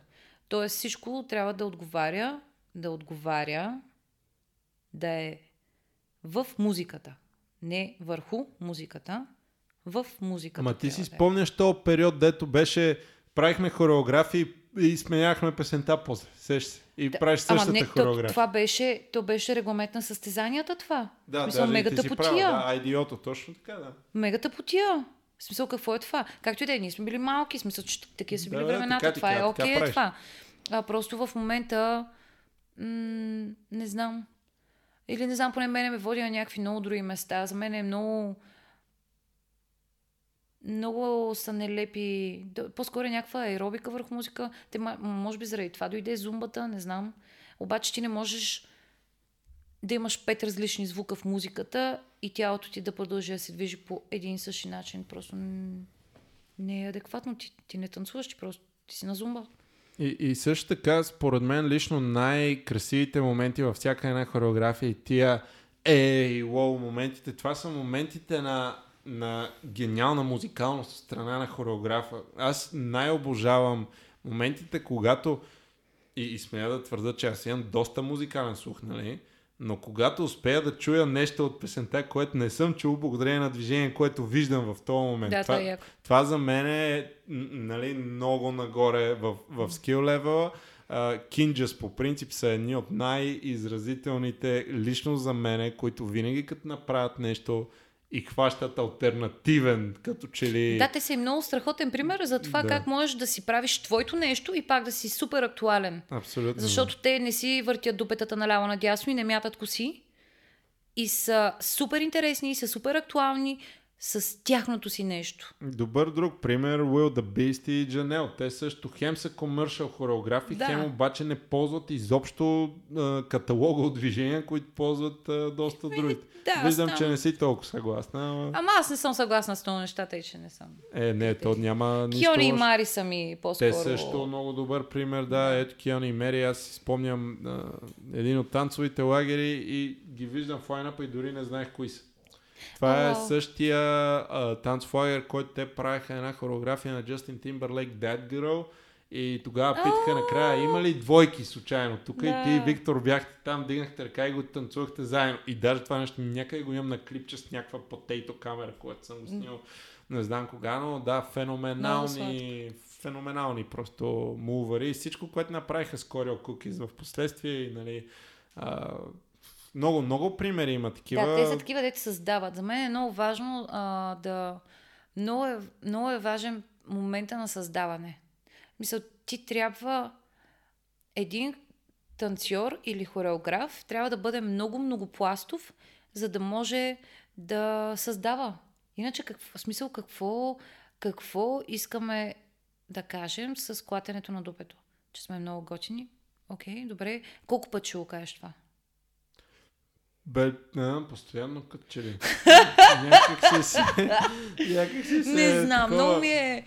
Ето аз, примерно, де да знам, бе. Раз... В смисъл, примерно, не знам, поне моите танци, а, о, моите, моите хореографии, които съм правила за хората ми, те в а, буквално 90% от а, случаите отразяват живота ми. Заклявам се. В смисъл, че при мен е абсолютно всичко, което излиза е а, от нещо, което съм преживяла. Писал, ама такова мотамо. Тоест аз не знам, аз просто преживявам, аз живея живота си, изразявайки емоциите си в танците. Хубави, лоши, злобни, а, тъжни, каквото, каквото и да е, а, минава там. Ето аз, сега, примерно, първата, много вярваме с Соли, имаме теория, че първият танц, който направиш за годината, такава ще е годината. Много Е. е брутално и много а, така виждали сме го в годините, че то наистина е така. Тая година направих едно много странно нещо. Аз исках да е странно. Супер е объркано, супер е противоречиво, не ти дава точно усещане. Годината е точно така, ще се Това побъркам. дали е та Апале? Фрида на Апале, да. да. Е, Там е, в смисъл, абсолютно си а, цялото нещо хем се върти около Фрида Кало, хем е свързано с цветове и с изкуства и с някакви... А, аз през цялото време си, си представям как някакви неща изригват в цветове, разбираш ли? И, а, го направих точно като молитва за супер различна, но позитивна година. Не знам какво се обърка с позитивизма, но... А, Не е късно, на, само на средата сме плюс това. Аз си мисля, че е март, няма значение, но а, така да имаше, имаше си а, имаше нещо много вълнуващо, което мисля, че тази година много бих искала да го спомена. А, бях си пожелала да ми дадат да направя хореография по книга или по филм и всъщност ми даха да направя по книга.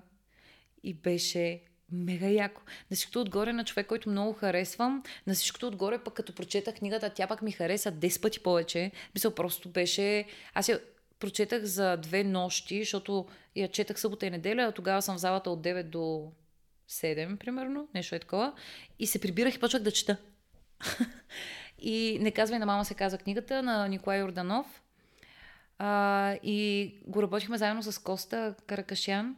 Аз се запознах с него заради книгата. Изключителен. Аз по принцип много трудно се сработвам с а, хора непознати. В смисъл, не че трудно се сработвам, просто имам някакви изисквания и много държат тези хора да могат да отговарят на изискванията, но нали, говорим с такива много бейсик неща, дето а, то човек срещу мене знае къде е едно първо време и че ще може да влезе там, нали? С такива неща говоря. А пък Коста е завършил това. Той не е активен танцор, толкова колкото си представяме, но е активен хореограф и, различ... активен хореограф и работи на различни проекти с различни виждания и по различни методи. И за мен беше супер интересно да срещна човек, който е толкова близък до а, моите представи за преподаването, за моите представи за поднасянето на информация на хора и то човек, абсолютно непознат, смисъл беше изключително изненада за мене. Все още съм си приятелче с него и мисля, че така ще си остане. Но да работиш върху текст на книга беше жестоко. И все повече са ми интересни и такива неща. Различните повече... неща. Ами да, защото там можеш да вложиш нещо, Денис. Другото какво е? Мисля, другото какво ти оставя? Някак си е правено също. Нали? Той, това е малко особеното винаги, че много от нещата са правени. И когато има Нали, като хванеш най- коя е най-тренди песента, сега е този 6 9 пусна с Ники Минаш една песен. Знаеме го филма, играли сме го, като излезе тренди песен, ако направиш видео веднага, събираш повече гледания, а, той това не тебе като танцор, ба, ба, ба. Ми, аз съм го виждал от uh, първа ръка и така нататък и после съм си казал и смисъл, имаме... Не, ако това ти е целта. Ама не, какво? Имаме над милион гледания в YouTube и смисъл, по, по какъв начин това ме е променило, нали, сега, от я знам, сигурно ако съм Мат Стефанина или ако имам супер много гледания, най-вероятно ще промени нещата. Да, да, може. За, за мен не съм го усетил просто. Това е идеята. И, и накрая, is, is that the point? Нали, а, да, да, ако, то ти ако трябва, искаш... ти като човек трябва да се развиваш, бе. В смисъл, ти най-малкото от това имаш нужда. Ти мани, нали, защото а, това, което... А, това, в което инвестираш в крайна сметка, то винаги е самия себе си. Нали, ти инвестираш в себе си. И ако инвестицията ти стига до тука, еми той и ти ще си до тука. Колкото повече инвестираш в себе си като познания, ако щеш, като любопитство, като интереси, ми толкова по-нагоре би могъл да стигнеш. И също така, когато... Да, да, разбира се. И когато пробваш да пионерстваш, или хайде да не казваме пионерстваш, но да, да правиш такива неща, които не са правени. Аз съм много фен на това нещо а, да правиш неща, които не са правени в, а, нали, примерно, ето тук сега хореография по книга, аз си спомням за събитието, което за жалост беше възпрепятствано заради да, коронавируса. Да, трябваше да е след два дни. Да, и, и накрая стана онлайн, мисля, че премиерата mm. и така нататък, но а, нали, сега няма да, няма да се оплакваме. Колкото повече такива неща се правят, според мен е по, по-добре. И не са толкова хората, които ги правят. И ето това е много друг альтернативен начин да се откроиш много от масата. Нали? Като се върне малко на това младите хореографи, как да се откроим. Ами, ако се пробваш, ако си пуснеш 10 клипчета на даде пример с Реми, ако си пуснеш 10 негови хореографи и кажеш, е такова нещо трябва да направя, ми няма да, смисъл такъв, ще предпочита Реми, защото това съм го виждал, ама той го прави малко по-добре. Нали? И съответно, Об... Ага, okay, да, об... обаче, ако ми хванеш окото по някакъв друг начин, а, знаеш, интересно е, понеже а, каза за, нали, коментирахме гласът на България, имаше едно изпълнение, не знам дали си го срещали, не от гласът на Румъния, същия формат в Румъния, преди две години, един пич, който на кастинга пя Earth Song на Майкъл Джексън. Не знам дали си видяла това mm, видео. Всеки, който му е интересно, може да го провери, защото е да, така много, много е вау. Просто идея е едно страхотно лъчезарно момче, което знае гласът на България, журито е обърнато с гръпи, реално не вижда първоначално кой пее и трябва да го изберат само по гласа, ако го харесат. Затова, нали, The Voice. И а, въпросът е, че пича Earth Song, не знам дали да знаеш песента или не, е на феноменална песен на Майкъл. И то от първата нота, приликата на гласа му с Майкъл. И имало е, да, моментално тискане на нали, бутони. Тия, да, да, да, телевизионните неща. О, вау! Но то пиш го изпят до сушкат Майкъл. То, то е такова паранормално, защото oh, wow. той все едно неговия глас, разбираш, и всички тези журит бяха е така през цялото време, нали, какво се случва. И първоначалната изненада, разбира се, взимат го така нататък и сега. Момчето стига до финала на това нещо и решава да прави, или там не знам точно те ли си избират песента, някой ли им я дава, не знам какъв е филма, но той прави Били Джин на финала заради нали, приликът с Майкъл. Обаче сега става друго. Защото на, на кастинга той пее песента, гласа много прилича на Майкъл, обаче си е негово изпълнение. Не е нали, Майкъл да го пее, mm-hmm. просто е много страйкинг нали, прилик. На финала обаче излиза облечен като Майкъл, с костюма на Майкъл и танцува хореографията на Били Джин и пее. И не е окей. Okay. Абе, такова е, гледаш го и си... А, нали? защото вече приликата е едно към едно, разбираш? М. И, и просто не става, според мен. Не знам, това, това беше и съответно Пича не спечели, не, не е това въпрос, той е стигал в финала, надявам се да си развия кариерата. Просто се сетих за този пример, защото е такова е. Ако се пробваш да направиш хореографията като Изабел или като Реми или като който и да е, ще си там зад него, нали, защото, де да знам. А пък ако гониш някакви твои неща, Ами не, то зависи вече, нали, ако си танцор, нали, най-голямата, нали, най-голямата ти фикс идея би трябвало да е да можеш да го направиш като този втори, трети, десети и пети. Нали, ако става въпрос за хореограф, вече нали, там е за друго. хореограф си Мисля, че говорим. ти не да. можеш да... Да, То е добре, като че ли това да можеш да го правиш, но ако можеш да се диференцираш по някакъв начин, да има нещо, което е така ти правиш, пак другите не, това ще те откори. Поне Да, на мен това ми е много болна тема, между другото. Аз много мразя да се повтарям. А, нали, повечето хореографи искат да имат някаква линия, по която да ги разпознават. Аз сигурно и аз имам някаква така линия, по която да ме разпознават. Нямам никаква представа, обаче много обичам да не се повтарям, разбираш. И ако може проект с проект да не си приличат. И сега, примерно тази година много, имам а, едно а, на Миселият, дето е някакво сево и женско. Нали, това апале, дето не знам към какво да го квалифицирам. Те най-често с момичета се шугуваме, че това си е просто някакъв рил стил. Мисля, нещо там, ние си правиме си някакви глупости. А, и едно мега гангстерско на много яка локация с плами снимахме. Това беше Jet На, Lag. да, на. Мгм. А, И съм такава, а, окей, не си приличат, нали? И не си приличат и с някакви предни неща, което не много ме... Много мразя да се повтарям, бе. Това ми е много болна тема. И примерно и за гласа, а, нали, сега тази година беше по-различно, но предните две а, много дър... просто такава вътрешна борба имах да не ми се повтори нещо с предния сезон, да бъде по-добро, трябва да бъде надградено, трябва да бъде по-добро, трябва да бъде по-разнообразно, трябва да бъде по-съобразено с а, формата, с изпълнителя и с всичко. Трябва всички да изглеждат перфектно, трябва никой да не залита на всеки поглед, трябва да е фиксиран. В смисъл, просто не мога да си представиш. Аз а, имам много сериозни проблеми с а, работата. В смисъл, А. много обичам да надграждам просто. Това е много обичам. Много. На- Накрая, като обръщаш внимание на, на сигнатура и така нататък, според мен това да, да не се повтаряш нали, и, и да гледаш винаги да си различна, буквално да, да пробваш всякакви стилове, музика, хореография, различни експерименти с движения и така нататък. Това обаче не, не означава, че нямаш свой си сигнатур или дори напротив, според мен ти го утвърждава още повече. Аз, примерно, като бях в Германия и там, понеже нали, има малко повече работа с танци като цяло, но пък за сметка на това е много повече танцори. И ни набиваха в Flying Steps едно и също вие трябва да сте напълно върсатайл танцори и каквото поискат от вас да, да го правите. Най-нелепия ми случай беше 10 минути преди лайв перформанс, хореограф ми каза, ти ще, а, нали, разделят ни на две, вие сега тази хореография ще направите огледално, защото искаме на там. Да. И ни остават. Да.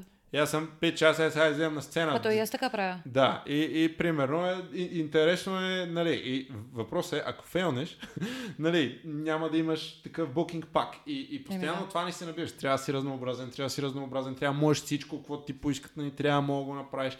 Ба, ба, ба, ба. И за хореографа е същото, знаеш, и смисъл, колкото по-разнообразен си, по-добре, защото така ще могат да те викат за много различни неща. М. Ако си правиш е това, да, ще те викат за това, когато и да го правиш, но де да знам. И, и когато за твоя пример, ето ще ти дам страничен поглед, защото ти кажеш, не знам как е, а, сещам се пак кога да е било. Наскоро беше, имахме някаква, не знам каква работа по дяволите в а, Рио залата в София. За гивбек ти беше идвал. Влизайки, не знам за какво беше, сега ще ти кажа погледа ми от мене. А, ти седиш отстрани, даже едва ме забелязваш и така, а ти здрасти, еди, какво си? Беше с слушалки и нещо си така кръмпеше леко вътрешно, нали, отстрани, разбира се, винаги е смешно, като гледаш танцор с слушалки, просто изглежда неадекватно, нали, супер много. А, нещо се гърчиш там, кръмпиш си и викам, какво правиш, бе, тук не минем една песен, Веном съм фанала, много ми хареса тази песен, а, искам много да я преподавам и така нататък и така нататък. Fast forward не много време след това, примерно имаше а, Elite Dance Championship, която се случи в Перник и на Рио отбора излиза с 3 минути волк от до. Нали? И примерно, нали, Веном на Eminem, да, вие снимахте и видео на това нещо, и, и Волга, и, и ти и на двете. И, и това не е постижимо от много хора. Сещаш се, да могат да ги направят и двете. И да ги направят акуратно. Сега, Окей, с Волга имахме дискусии, кое е акуратно, кое не е акуратно, кое как трябва да става. Аз, разбира се, съм много невеж, моят Волгинг е мега basic level, нали, и не искам да се изказвам като некомпетентен, но а, факт е, че правиш и това и това. И, и, и много други неща също. И това апале, което често казвам, ти го каза странно. Първият път, като гледах видеото и аз той е около 2 минути дълго, на Да, едно да. поле е снимано, вие сте си бели а, там рокли, дрехи, ризи, не знам. И го гледах е така две минути. Свигам. И аз си опусна пак, нали? Смисъл, пър- първият момент бях, what? Нали, какво, нали, такова. Да, да. Обаче, а, следващия момент почваш вече да виждаш, нали, идеята за това, идеята за това, и замисъл тук, и замисъл там. Не знам дали средностатистическия консуматор ще ги забележи тия неща, но that's not the point. М. Накрая, нали, фо- фокусът е различен, като че ли. И так- такива ми ти работи за нали, хореографското открояване, според мен е аз много съм привърженик на това, че всеки, който наистина го иска, колкото и клиширано да звучи, има си начин, има си как да те забележат. Ако искаш и да преподаваш на деца, има начин да преподаваш на деца. Просто трябва да се поинтересуваш от малко повече неща, трябва да си много... Не, трябва да се поинтересуваш от много неща Мгм. и много да се постараеш да си много добре подготвен. Тук въобще няма ако, но, ами, мън, хръц, пръц, няма такива. Да. Да, да, да, да се знае. И- Значи много държа това. Значи ако искаш, като ми постваш видеото, напиши тук радио обяснява как не можете да преподавате на деца. Значи само който има познания и може да поддържа деца, трябва да преподава на деца.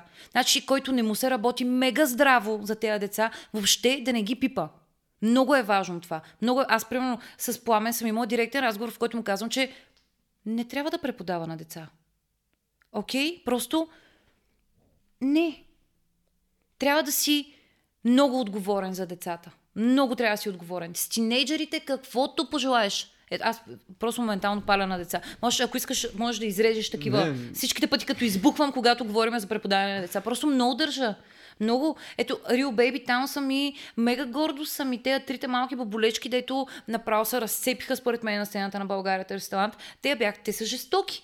Те, те разбираш, те хващат всичко. Те ставаха в 4 сутринта, хващат някакви безплатни класове. А, там, а. Говорим за деца на 8.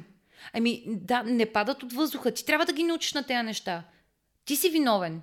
Ти си виновен, ако те могат, ти си виновен, ако те не могат. Защото говориме за 7-8 годишни деца. Нали? Те нямат вина. Нито ако могат, нито ако не могат. И само ти си отговорен. И ако не можеш да им даваш на тези деца, не ги пипай. Я сега кажи а, конкретно а, в продължение на това, а, не да даваш съвети и такова, искам да ми кажеш твоя подход конкретно. Ако можеш е така на булети един вид да ми кажеш с децата, ти как подхождаш? Вие, ти каза, ето сега също нещо интересно. Вие сте почнали с три момчета. Еми тогава аз ще споря с тебе. Не сте знаели какво правите с тия момчета. Смисъл било е по някакъв начин. 100%. А, Ма то детска школа там тогава нямаше.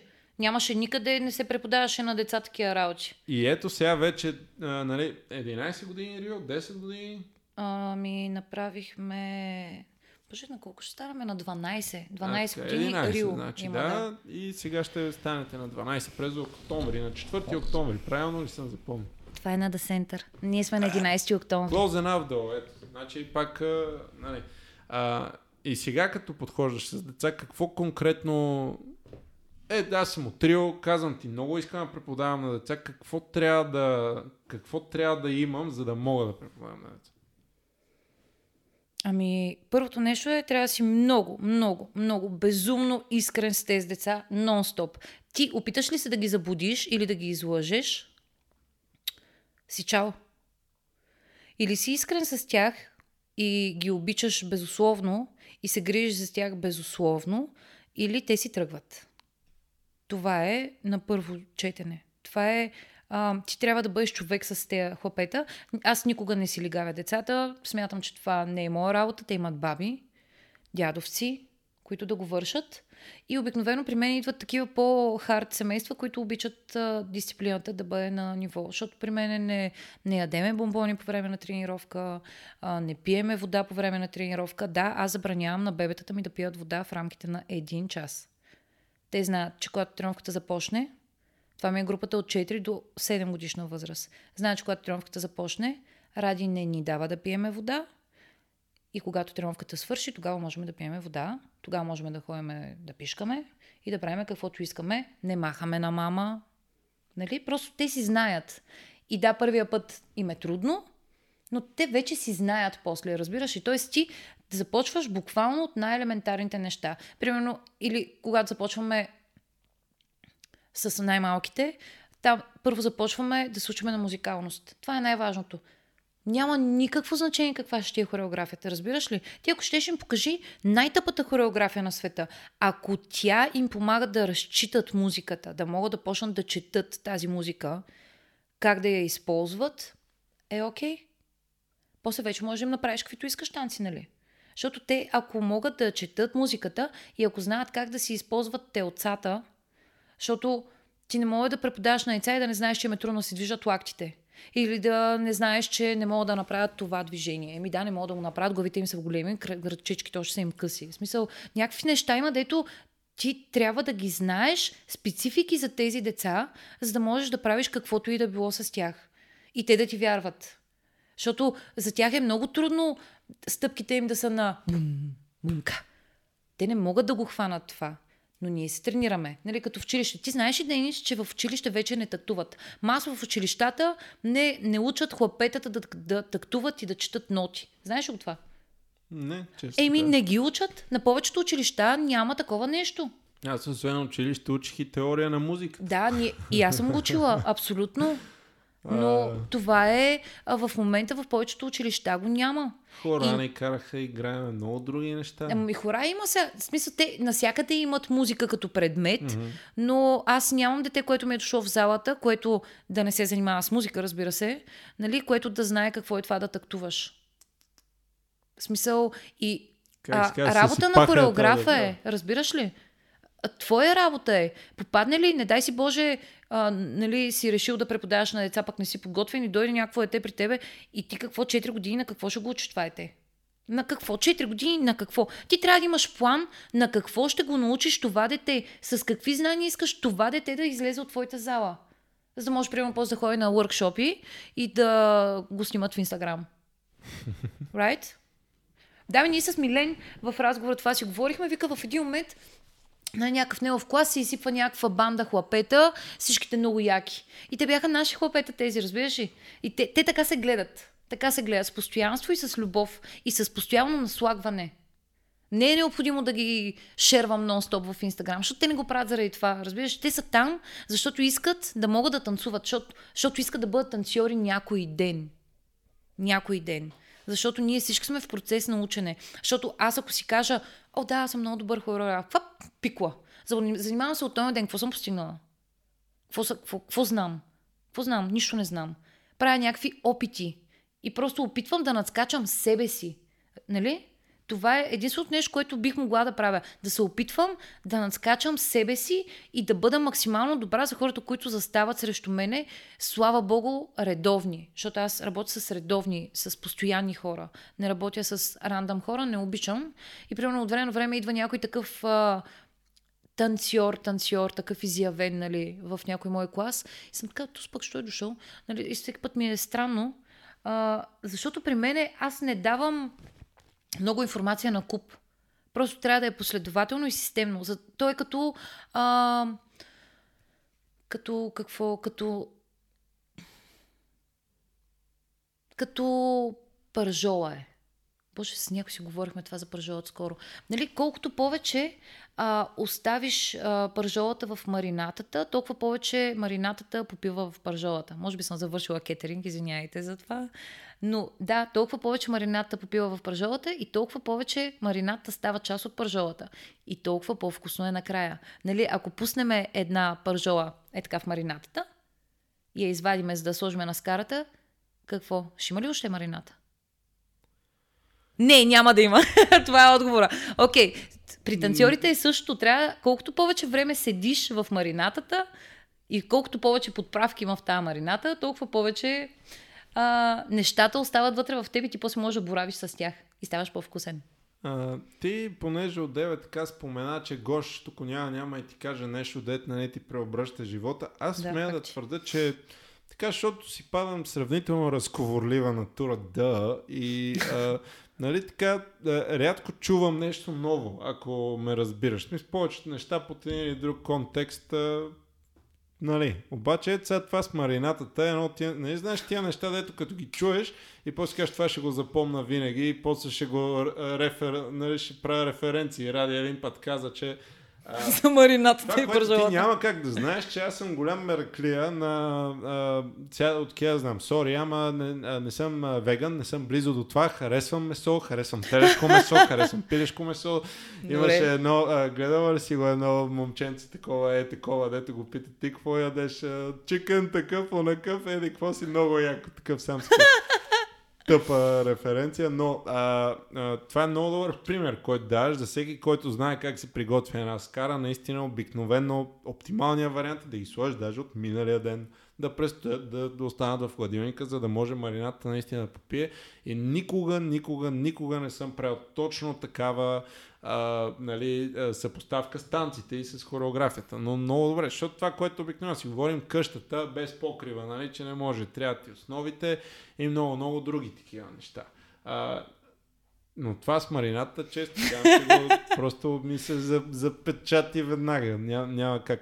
Сега, за да, за да те питам по-технически, е така чисто от любопитство, това какво означава? Ти като водиш клас, имаш хореография 12-16 осмици. Тая хореография днеска ще покажеш 8 осмици и после ще ги правиш от една-две тренировки или днес ще покажеш две осмици, ама ще ги направиш точно как трябва. А, тук те, моите папета знаят. Да, аз съм абсолютно човек на емоцията и обикновено като започвам нов танц и ако ми харесва, ако е нещо, дето много съм живяла в него и ми сплесквам там някакво мега солидно начало, а, но след това го чистя. В смисъл, много държа да преподавам, мисля, бавно. Не, не бавно. Преподавам в темпото, което а, те искат от мен. Общо без да ги питам, разбира се. Смисъл, аз да, просто ги виждам. Но средно мисля, че горе-долу по две осмици взимаме така нормално на тренировка, която се налага и повече. Нали? Сега зависи каква е хореографията. Да, То е много зависи, е относително. Окей. Okay. Просто така, а, конкретно като ставаше въпрос за препоръките за деца, а, беше ми интересно пак, за да има контекста. Контекста е, че а, с спорене или не, Rio Kids са нали, много, много нагоре, става въпрос за български деца, занимаващи се с там улични танци и каквото и да е а, а, конкретно няколко а, такива танцови постановки правим а, есента с Flying Steps Academy последните две години. Имаме страхотното удоволствие, деца от трио и не само, а, нали, не само деца, но а, накратко преди две години, когато за първи път видях а, конкретно Анди и Мишел, които си бяха дигнали а, дупетата от а, Варна, за да дойдат в Перник, да спят 10 дена при еди какви си условия, да тренират от сутрин до вечер и как а, а, а, те бяха тогава на по 8 буквално. Сега са да. вече на големи, на 10-11. Да, да, ще ходим сами в Кубо. Но а, бяха на, на 8 години и аз просто бях сигурен, че тия деца за 10 дни и, и сега контекста след това е, че постановката се играе в Перник, Варна и Дупница. Чисто географски това са 1500-2000 км път за 2 дни това са деца на 8, пак подчертавам. И аз бях убеден в началото на този проект, че ще има един момент, в който ще трябва да им бъде назначена бавачка на тия деца. Просто, просто бях сигурен, разбираш. Абсурд от сутрин до вечер да танцуваш това, нали. Значи тия деца просто вау. И нали в следващия момент, какво сега ще спорим? Ами тя така, така си е на 8 години явно си е така възпитана. Да, не е така, разбираш, не, не може да е така. Със сигурност има талант, със сигурност има много други фактори, а, но а, работата, която се върши чисто треньорски, за да може резултатите да са такива, и аз говоря за Анди и Мишо, защото Анди и Мишо имам пряк допир от тях, да, но примерно карнавала на хореографията беше страхотна демонстрация и за всичките други Рио деца и от Варна, и от София.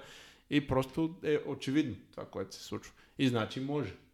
Еми, значи, айде сега да се пробваме повече от това, на повече места някакси да се случва, mm. нали? Да се вземе този модел, не да се копира или такова, ама да, да се направят добрите изводи от него и може би да се преоценят моделите на, нали, на възпитание на другите места и да видим защо тук резултатът е такъв, пък там не е и да се стремиме някакси към, нали, то е много нали, субективно. Всеки може да си има мнение за това, кое е добре, кое не е. Разбира се. А, просто не знам. Но, не бе, то се вижда. Аз имам примерно хлапета а, на мои колеги, които много харесвам. Има а, на Flavor House хлапетата, а въпреки че сега тази година ги нямаше сякаш по състезанието, но предната година си спомням, тези хлапета са гледани с много любов и с много съзнание. И то си личи. Както и хлапетата на X Energy, мисля, че са. Боже, но не, нещо да не се бъркам. А, та, тази година, предната година не, не бях толкова впечатлена, но тази година имаше няколко хлапета, които просто бяха да, много добре. В смисъл, има, намират се, нали, но генерално, нали, се разбрахме. Не трябва да се преподава без да си готов. Окей, okay, за момент да, така, да променим малко курса на разговора и да влезем в някакви малко по-такива базирани на, на твоите лични наблюдения напоследък, а, стига да имаш такива, разбира се, а, някакви гледни точки за това, което се случва в България, това, което ще продължава да се случва, начина по който би могло то да претърпи развитие и така нататък. С други думи конкретно. Това, което виждаш като танцово поколение в момента, тъй като говорихме преди малко за това, че примерно имало изтървяване и така нататък, а, оптимистично настроена ли си, мислиш, че към по-зле отиват нещата, как ги виждаш? Аз винаги съм оптимистично настроена. По принцип. Ами, не, то винаги ще ги има местата, където хората ще се учат и винаги ще ги има и другите комърс неща, нали? В смисъл, че нещата вървят ръка за ръка. Въпросът е, а, че аз се надявам там, където наистина има учители, които искат да развиват добри хореографи, а, добри танцори, нали, да са повече отколкото комърс студията. И като става въпрос, все пак ти, а, както стана ясно от разговора ни, си един от, смея да твърда, доста работещите хореографии в България. Как виждаш нещата на професионално ниво вече? В смисъл, като не става въпрос да сме си в залата, да си танцуваме, да снимаме любителски видеа и така нататък, ами да се изкарва пари от това нещо. Виждаш ли да става по-добре, виждаш ли да е по-зле, по-трудно, по-лесно? Как е по твоя поглед? О, ми, то е много е субективно. Не знам. Аз работя само това. И се гордея, че работя само това. И бих желала до края на живота си да работя само това. Но не знам. А... Трябва да си много упорит. В смисъл, нали, тези, тези пари, дето ги печелиш, те не падат от въздуха, а, не падат еднократно. И ти трябва така да си постелиш нещата, че да можеш да легнеш продължително и удобно. Нали? Ако просто нахвърляш нещо, ще можеш да спиш 2 часа, ако си много изморен. Обаче, ако искаш да спиш пълноценно 8 часа, нали, е хубаво да легнеш на удобно. Така че, да, колкото по, по-добре си застелиш нещата, толкова по-дълго би могъл да го работиш това. Аз не знам доколко им стигат още мечтите и амбициите на хората, които виждам в момента да преподават. Не знам въобще ам, доколко искат да преподават а, генерално на хора. Аз съм имала а, мои колеги, такива по-малки, които са ми казвали, Ма, аз не искам да водя постоянно, искам само въркшопи да водя. В смисъл, което е пак... А, не знам как ги захранва това. Еднократните срещи с хора, от време на време не знам нито как те се захранват, нито как захранват хората, не знам как става това наистина. А, иначе за шоу бизнеса, ако трябва да говорим, а, на мен наистина ми се работи повече в, а, за театри, кина и разни ето такива неща. Не, не ми се работи с рандъм изпълнители. Аз никога не съм обичала да работя за изпълнители. По принцип не ми е готино да бъда бекграунд на някой а, по-скоро предпочитам да си създавам моето си изкуство, но а, когато някой изпълнител много ме докосне с а, това какъв човек е и с това какъв глас носи, с кеф му правя нещо. Нали, аз дах за пример Ния, Виктория от а, Гласа на България пак, дето с такъв кеф бих направила каквото и да е за тях. Че просто не си на тринити. А, те бяха супер готини, супер дисциплинирани, супер много им се правиха някакви неща нали, за, за такива хора да. Ама сега някой тук ми звъни и ми каже, давам ти, а, те са хиляда лева, направи ми хореография на еди си какво си. Еми не. Не. Предлагали са ми доста пари преди години, за да направя хореография а, на чалга изпълнител. Някакви невероятни пари ми предлагаха, де сигурно следващите три години ще работя, за да ги изкарам, разбираш смисъл. И то дори аз не трябваше да участвам, трябваше да подготвя а, едни момичета, да, и никъде нямаше да ми пише името и така нататък, но не, не желая. Мисъл, за мен танците не са... А, главната им цел не е да изкарваш пари от тях. Определено не желая да бъда известна. В смисъл не съм, не бленея. Не... Нали, аз ако исках да бъда известна, популярна и бла-бла-бла, ще станам певица. в смисъл, така е. Нали, аз друго... Друга е мотивационната сила, която ме движи напред. Това е. Какво мислиш ти все пак като човек, който имаш професионални ангажимент, съответно работиш с хора. Много често тези хора са част от твоя отбор и така нататък, но понякога да го наречем аутсорстваш, като всеки нормален хореограф. Ти каква тема? Защо бе? Какво е? Майко мила. Даже не знам какво оцелих се. Аз не знам дали това... Да, не знам колко политически коректно ще е. Да, аз винаги а, гледам да не съм а, конска паци и за всяко едно нещо, което имам, се оглеждам за абсолютно всякакъв вид танцори. Тоест, аз не търся а, да давам работата или поръчките само на момичетата до мен, защото те са основно момичета, с това не момичетата до мен. А, и много често залагам на хора, които са изявени танцори, да кажем, и решавам да им дам работа или примерно някое хлапе, което много ми се е набило в погледа. Аз винаги, когато ходя по разни събития танцови, винаги си набелязвам хора. Винаги, винаги, винаги. А, или от разни клипчета си харесвам някакви неща или нещо такова, за да си ги контактна после за еди си какво не, защото понякога някакви хора са много подходящи за еди си какво си. И аз, примерно, нямам в моят колектив, няма човек, който да е подходящ за това. А, обаче лошото е, че много често удрям на камък, се побъркам. Хората нямат никакъв смисъл. То, ето оттам идва. Ти като не си научен от учител как да се държиш в работна среда, какво се изисква от един танцор. А, няма как да се получат нещата. В смисъл, имала съм много тежки ситуации. Имала съм хора, деца ми идвали на пушени, пияни на тренировки. Имала съм... А, един младеж ме заряза преди финала на гласа на България. Аз имах, а, не знам, 4-5 перформанса с него. Те бяха съобразени с неговите умения. И той ме заряза деня преди финала. Е, какво по-важно имаше да прави от финала? Е, така, Беше на работа, не го пснаха от работа, както и да е. нали, смисъл, нищо лошо. Обаче не се правите. Просто не се правите. Мисля, изпаднах в някакъв ужас. В същото време Ерика получи гръбначно схващане в същия ден, и, а ние бяхме с примерно 8 или 11 перформанса на този финал и ние трябваше да промениме абсолютно всичко, всичките перформанси в рамките на 24 часа, защото момчето в последния момент е решил, че няма да го освободят от работа. И, а Ерика която беше с гръбначно схващане, отиде, наместиха я и а, през сълзи се качи на сцената и си ги направи тези неща. Разбираш ли? За такава дисциплина говориме. В смисъл, значи като поемаш нещо, ти трябва да си там на време. На време, ако трябва, идваш 20 минути преди това, но ако тренировката започва в 11, в 11 трябва си загрял. В никакъв случай не идваш пиян или напушен и в никакъв случай не се отказваш по средата на проекта. Нали? И после сме с големите претенции за големите хора, хонорари. Еми, мой на кое отгоре? На кое отгоре? Ние с Михаил много често сме имали такива разговори с нея, дето нашето общество, танцорското, изисква от а, музикалния шоу-бизнес еди си каква сума. А ние отсреща какво предлагаме? какво им предлагаме? Най-качествения продукт?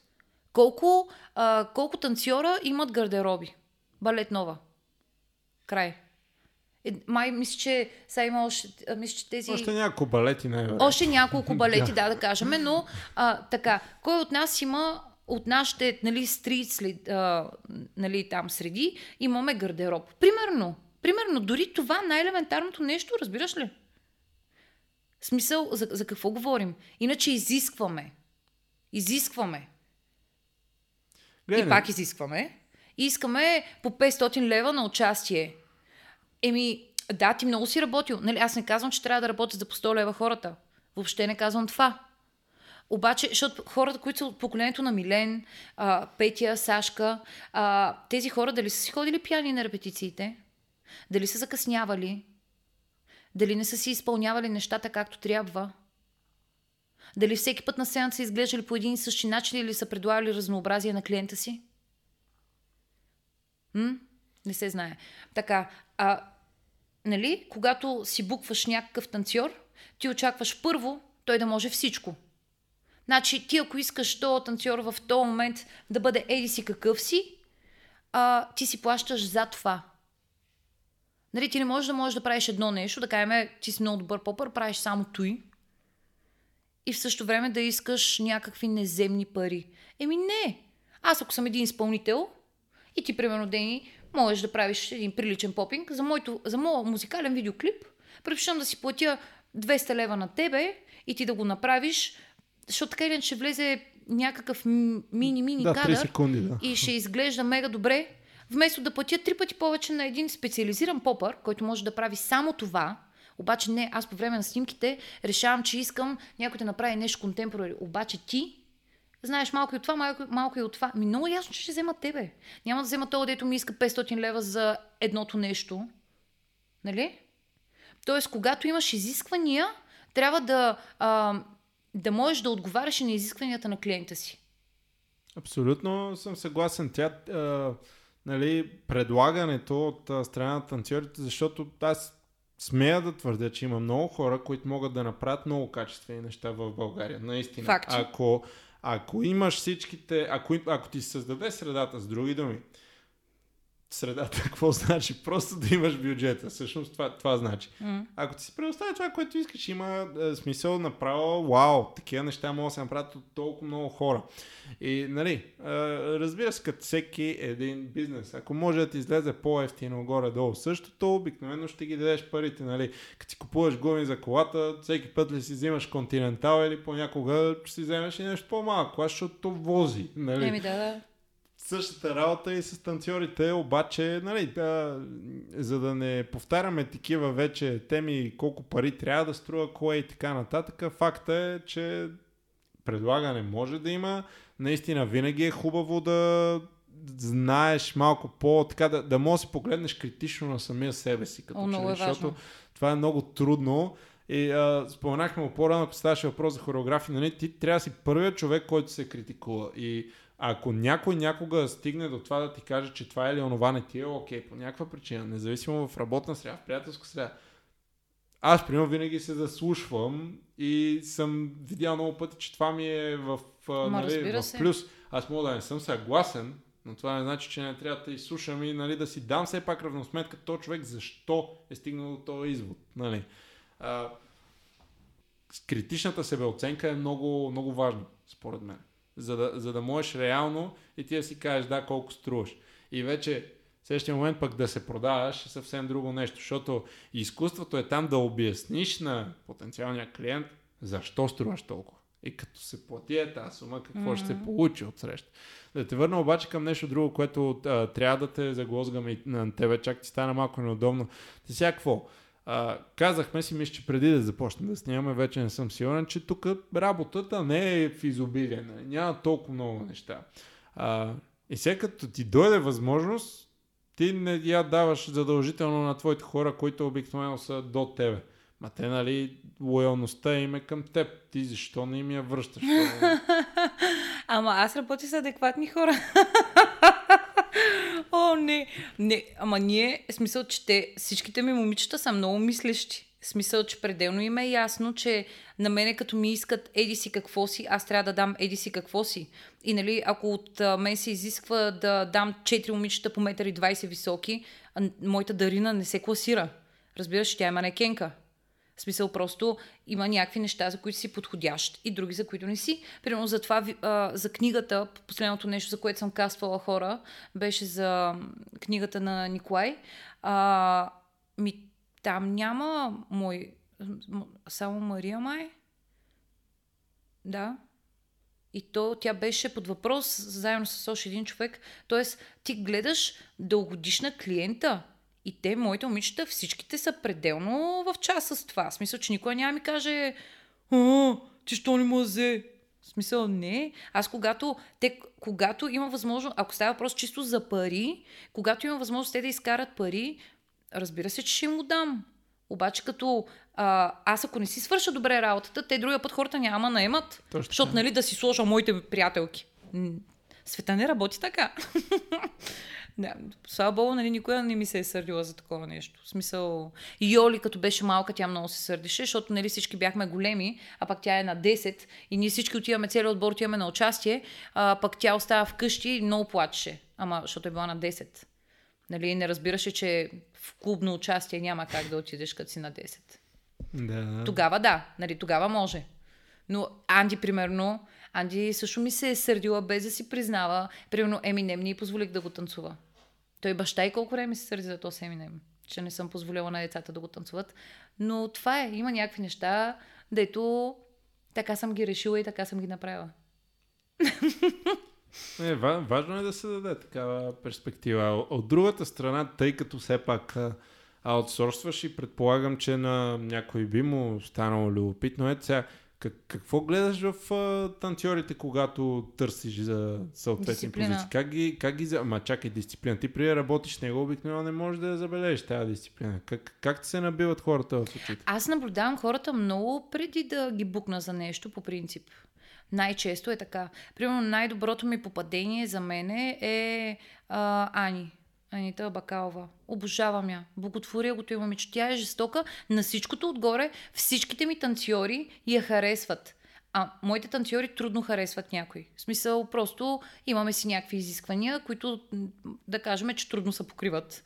А, може да са завишени, ама са си наши, нали? А, Ани е абсолютна машинка. Нея си я вкарах миналата година, ми беше успоредна на мен в, а, за гласа, а, за лайфовете. А, по принцип, по време на лайфовете е нечовешки къртовски труд. В смисъл, ние наистина сме по цял ден, нон-стоп, и а, това не спира един месец.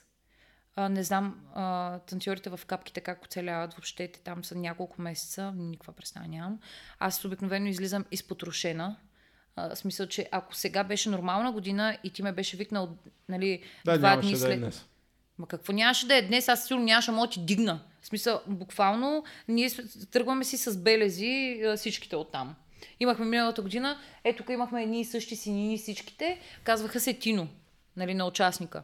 А, твоето Тино как е днеска? В смисъл, някакви много крайни неща. Ани издържа абсолютно всичко. Абсолютно точна.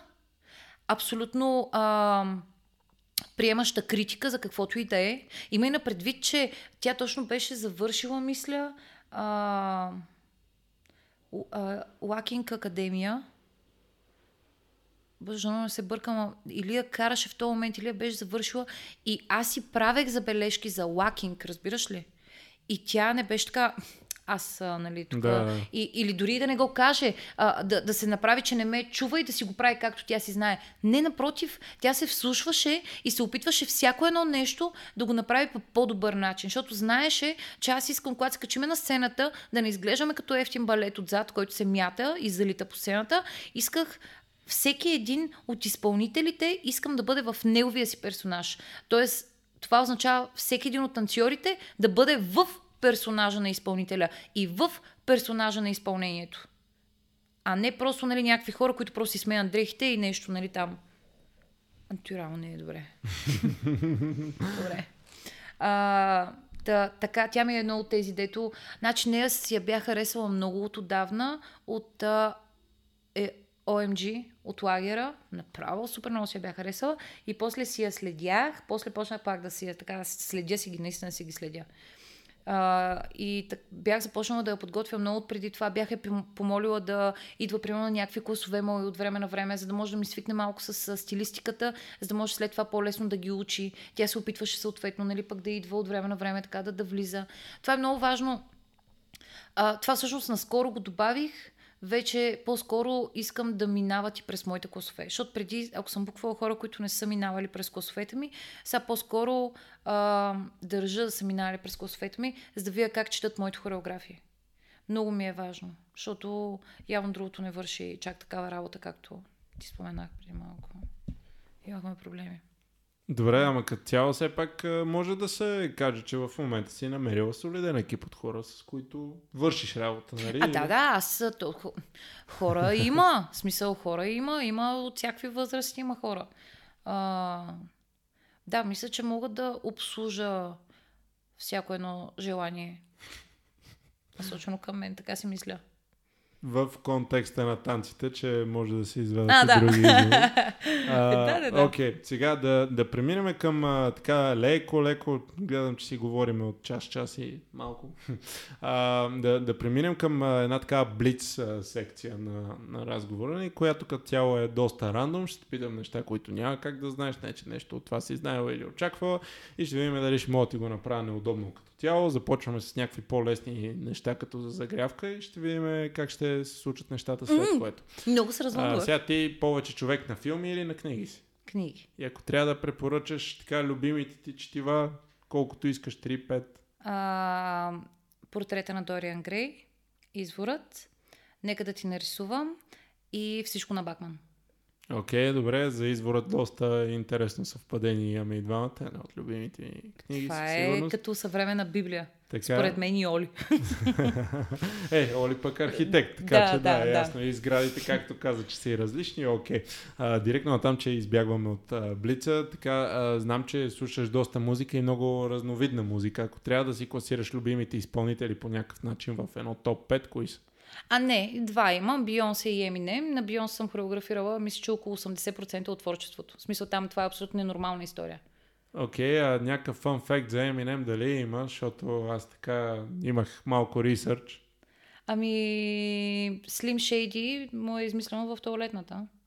Буквално.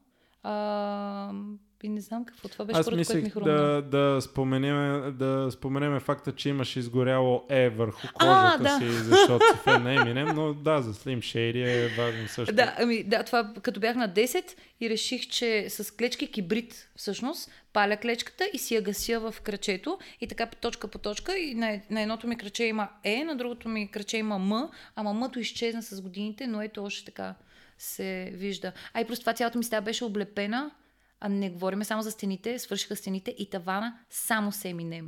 Като клипа само Стен, сега.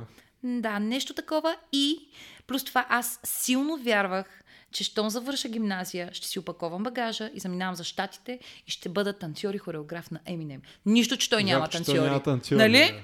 Да. Но нищо, аз вярвах, че ще го убедя, нали, че... Да, отима. Така, ти може да си представиш какви... И, как ще да е, да. Не, а, знаеш ли, а, по-добре да се целиш в луната, нали, като пропуснеш, попаднеш сред звездите. да, да. Иначе ако се целиш, нали. И така, а, продължаваме с а, тези неща. Ако трябва да ми а, споменеш най- трите най-нелепи истории, които си имала по време за подготовки за някакъв проект. Първите неща, които се сещаш, неща, които си спомняш през годините. Абсолютно веднага най-нелепото нещо, което е как целият ми отбор пет човека бяхме, 2012 заминаваме за щатите, за HHI, имаме 60 долара целият отбор. Никога няма да забравя. Веднъж живота си съм пила ам, Starbucks кафе и мисля никога повече да не пия, защото никога няма да забравя това Starbucks кафе. Ние, аз, Стефи и Йоли, бяхме, ние сме coffee lovers, определено. Имахме пари само за едно кафе от Starbucks. Той имаше вкус на нищо. Никога няма го забравя тази голяма чаша и това безвкусно кафе. И ние как си дахме паричките, стои кафе. Разбираш? Така това, мисля, че а, и на всичкото отгоре после отивахме за седмица в Ебе. Нямам никаква представа как сме го направили, разбирате ли? Ние наистина нямахме никакви пари. Ма, никакви пари. В смисъл, и въпреки това отидахме там и си развяхме българското знаме и тези там хора разбраха, че видиш ли има някаква такава държава. За капак на всичко, на следващата година отидахме още веднъж Защото, нали, видиш ли? И пропътувахме щатите от Вегас до Нью Йорк с автобус. Хора, имахме, ние наистина ядяхме само бомбони, нямахме пари за друго. Бомбони и една лазания там, а, жената, при която ни приюти, ни беше дала и това, това ядяхме през цялото време. Тази история мисля, че няма нужда Няма нужда от други, трети, мисля, че да, да. А, точно така от втори и трети номер. Сега а, а, няколко такива моменти, които не засегнахме в разговора, но един от следващите ми събеседници е а, мъжът от теб, между другото, Виктор, с който така сте заедно от едни, не знам, бе много време, май. Колко Осем. време? са? А, така. И сега, айде, такива блиц въпроси да видим дали ще мога да зле поставя. Кога му е рождения ден?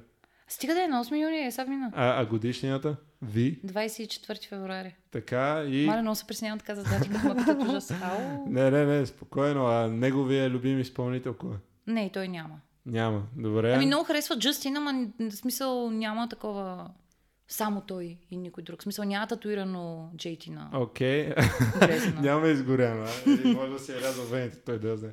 А, добре, а, като става въпрос за три думи, с които да го опишеш него, кои ще бъдат? Ами, висок.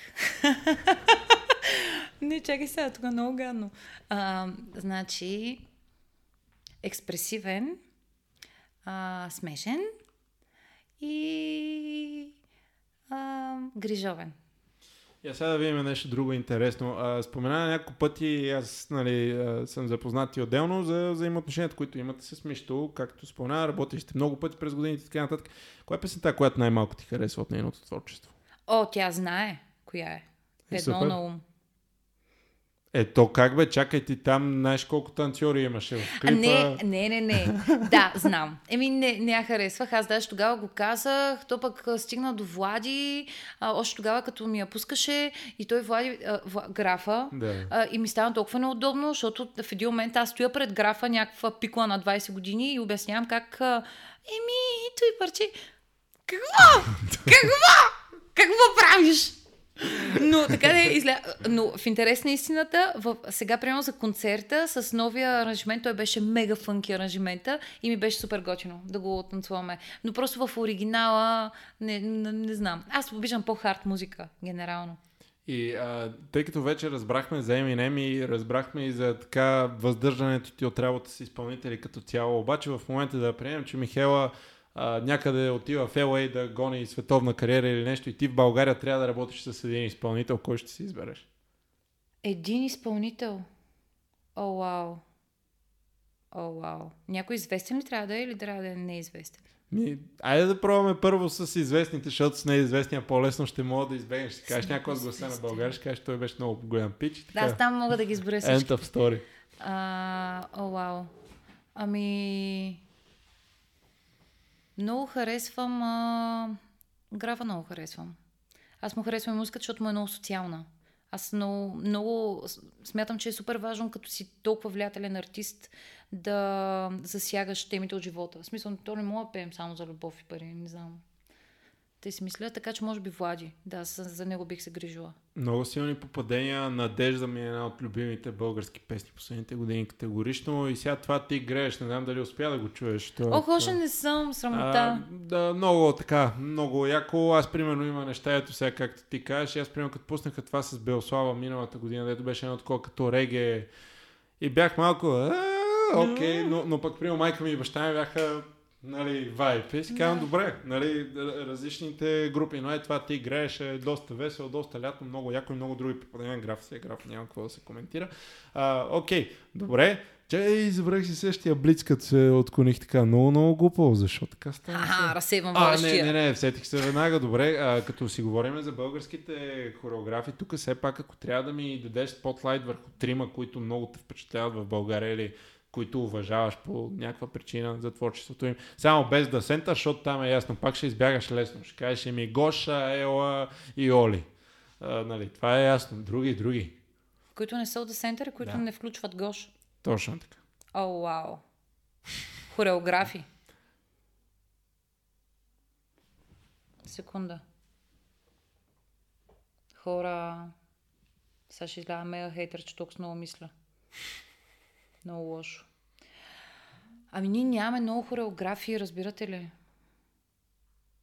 О, не, това не, също не прозвуча добре. чакай, чакай. Не, проблемът е, че хората не разбират разликата между а, танц, хореография и комбинация. Не сме стигнали до този левел още и сега пак ще чакай малко. Айде по, по-лесно така. Хора, които ръководят класове някъде, които водят класове, които не са в десентър и които Да, ти е, не, аз примерно ето сега имах един участник, а, който съм пратила на класове при Реми. Въпреки, че нали, моето гадже води класове, но аз мятам, че примерно за един пеп, пеещ мъж е окей okay да учи а, класовете, да взима класовете на Реми, защото той работи с много бейсици и неговите по-скоро са навързани бейсици. Неговите, те са комбинации и са навързани бейсици и според мен е изключително полезно. Ако искаш да можеш да започнеш а, по-лесно да се движиш, а, е страхотно, страхотно е да отидеш при Ремина Косфе. Това е, мисля, че при него, понеже той много и така и отделя внимание на детайла при, при правенето на самите бейсици, мисля, че е подходящо. Примерно, не знам, ако искаш нещо си по-смут и по-женствен, може би при а, Ели, при Коларова. А, може такова нещо? Симона бе. Пу! Симона е The Center, така че мога да я кажа. Симона Георгиева. Тя а, от малка а, просто много умно момиче и много преживяло. И прави, а, не винаги прави неща, които много харесвам, обаче има такива проекти, дето като ги видиш и знаеш, че това е толкова истинско и е толкова е излязло от нея и толкова го е обмислила, че ти е мега кев да го гледаш. Окей, okay, добре, да. имаме три имена, минаваме нататък да... Нали? Но не знам колко по-лесно точно ще стане. Сега да речем, че те буквам за продукция, която е с неограничен бюджет в а, нали, рамките на България. Единственото ми изискване е да използваш а, български танцори, тъй като все пак искам да избегна конфликт на интереси, не можеш да използваш никой от The Center. Имаш екип от 5 души, кои би се брал? Е, Ани, аз преди малко си я похвалих супер много. Абе, то зависи какви си изисквания, какви хора Няма искаш. ти както искаш. Просто някакви Ти пет шеф. рантъм човека ли трябва да кажа? Ти си шефа. Искам съм обаче да е шефа. феноменално. А, много харесвам Валерия. Преди малко, между другото, си мислих за нея да я спомена. А, те, там, те са няколко момичета около нея, които са, те са го учили това и толкова се стоят с достоинството на танцори, че чак ми е кеф. А Бети, мисля, че се казва другото момиче. Не го, знам само от Инстаграм буквално, но да, и двете са такива много, много стоят, бе, много красиво, много страхотно е. А, Ани споменах вече и а, още двама танцора, които... Реми. Аз Реми редовно си го взимам. За танцор си Ама Реми купувам го каза за хореограф, айде сега някакси двойно ще изпукаш коза. Става. Да, ами чакай. Ам...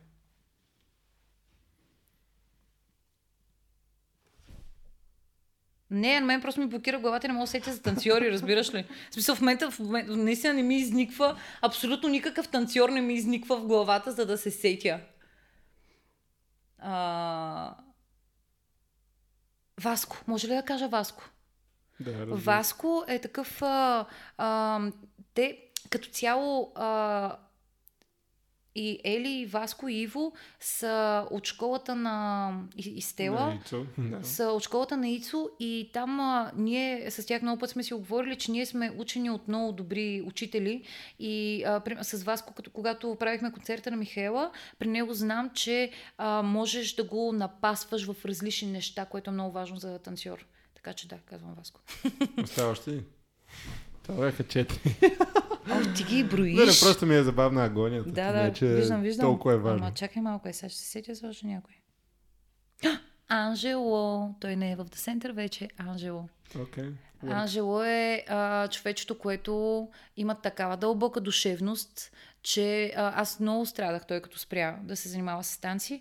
А, много се радвам, че напоследък се е завърнал в нещото. А, така и ми беше супер кеф да си го викна за книгата.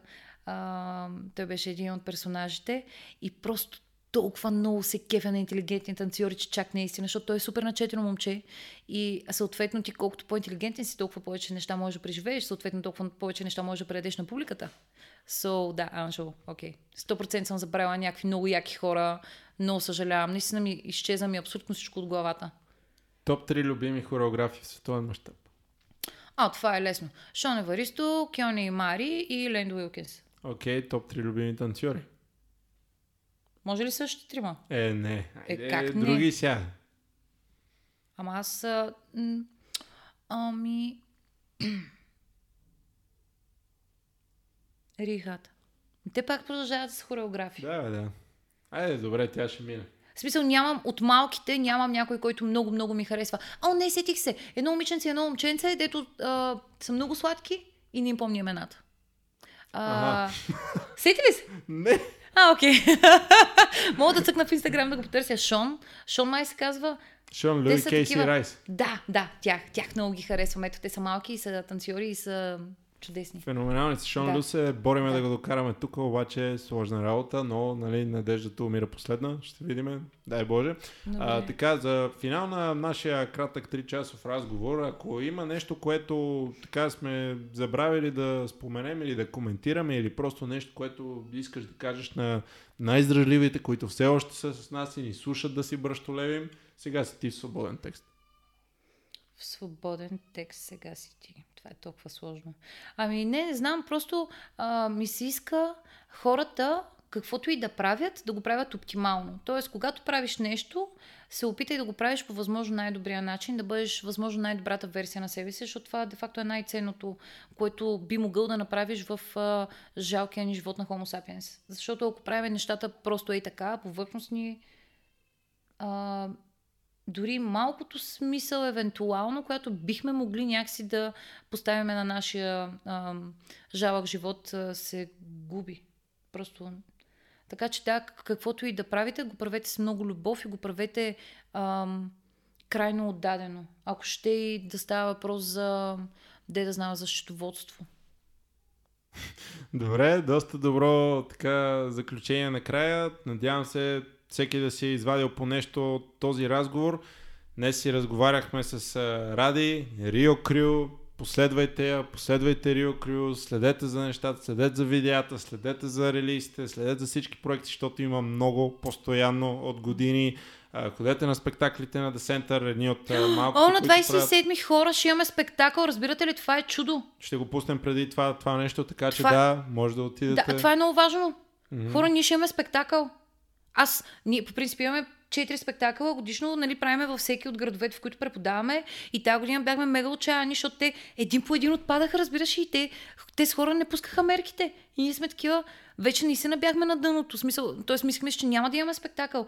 И успяхме и ще имаме един, само един, за съжаление, а, но ще го има във Варна, в ФК на 27 от 19 часа. И всичко си влагаме в момента в този спектакъл. В смисъл, так, аз не съм танцувала на спектакъл наш от, а, мисля, две или три години. За първи път ще танцувам, супер много се вълнувам. Имам 9 танца. Много се вълнувам. Така че, а, да, моля ви се, подкрепете ни, елате да гледате спектакъла ни, защото а, е мега на ръба да фалираме. Няма, няма. Ако не се напълни залата. Няма как да се случи това нещо, в това съм абсолютно сигурен. Не пропускайте и новите неща, които предстоят от танцов сезон 2020-2021. Дай Боже тази корона да е приключила. Надявам се да ви беше приятно както и на мен. Сега ние се отписваме.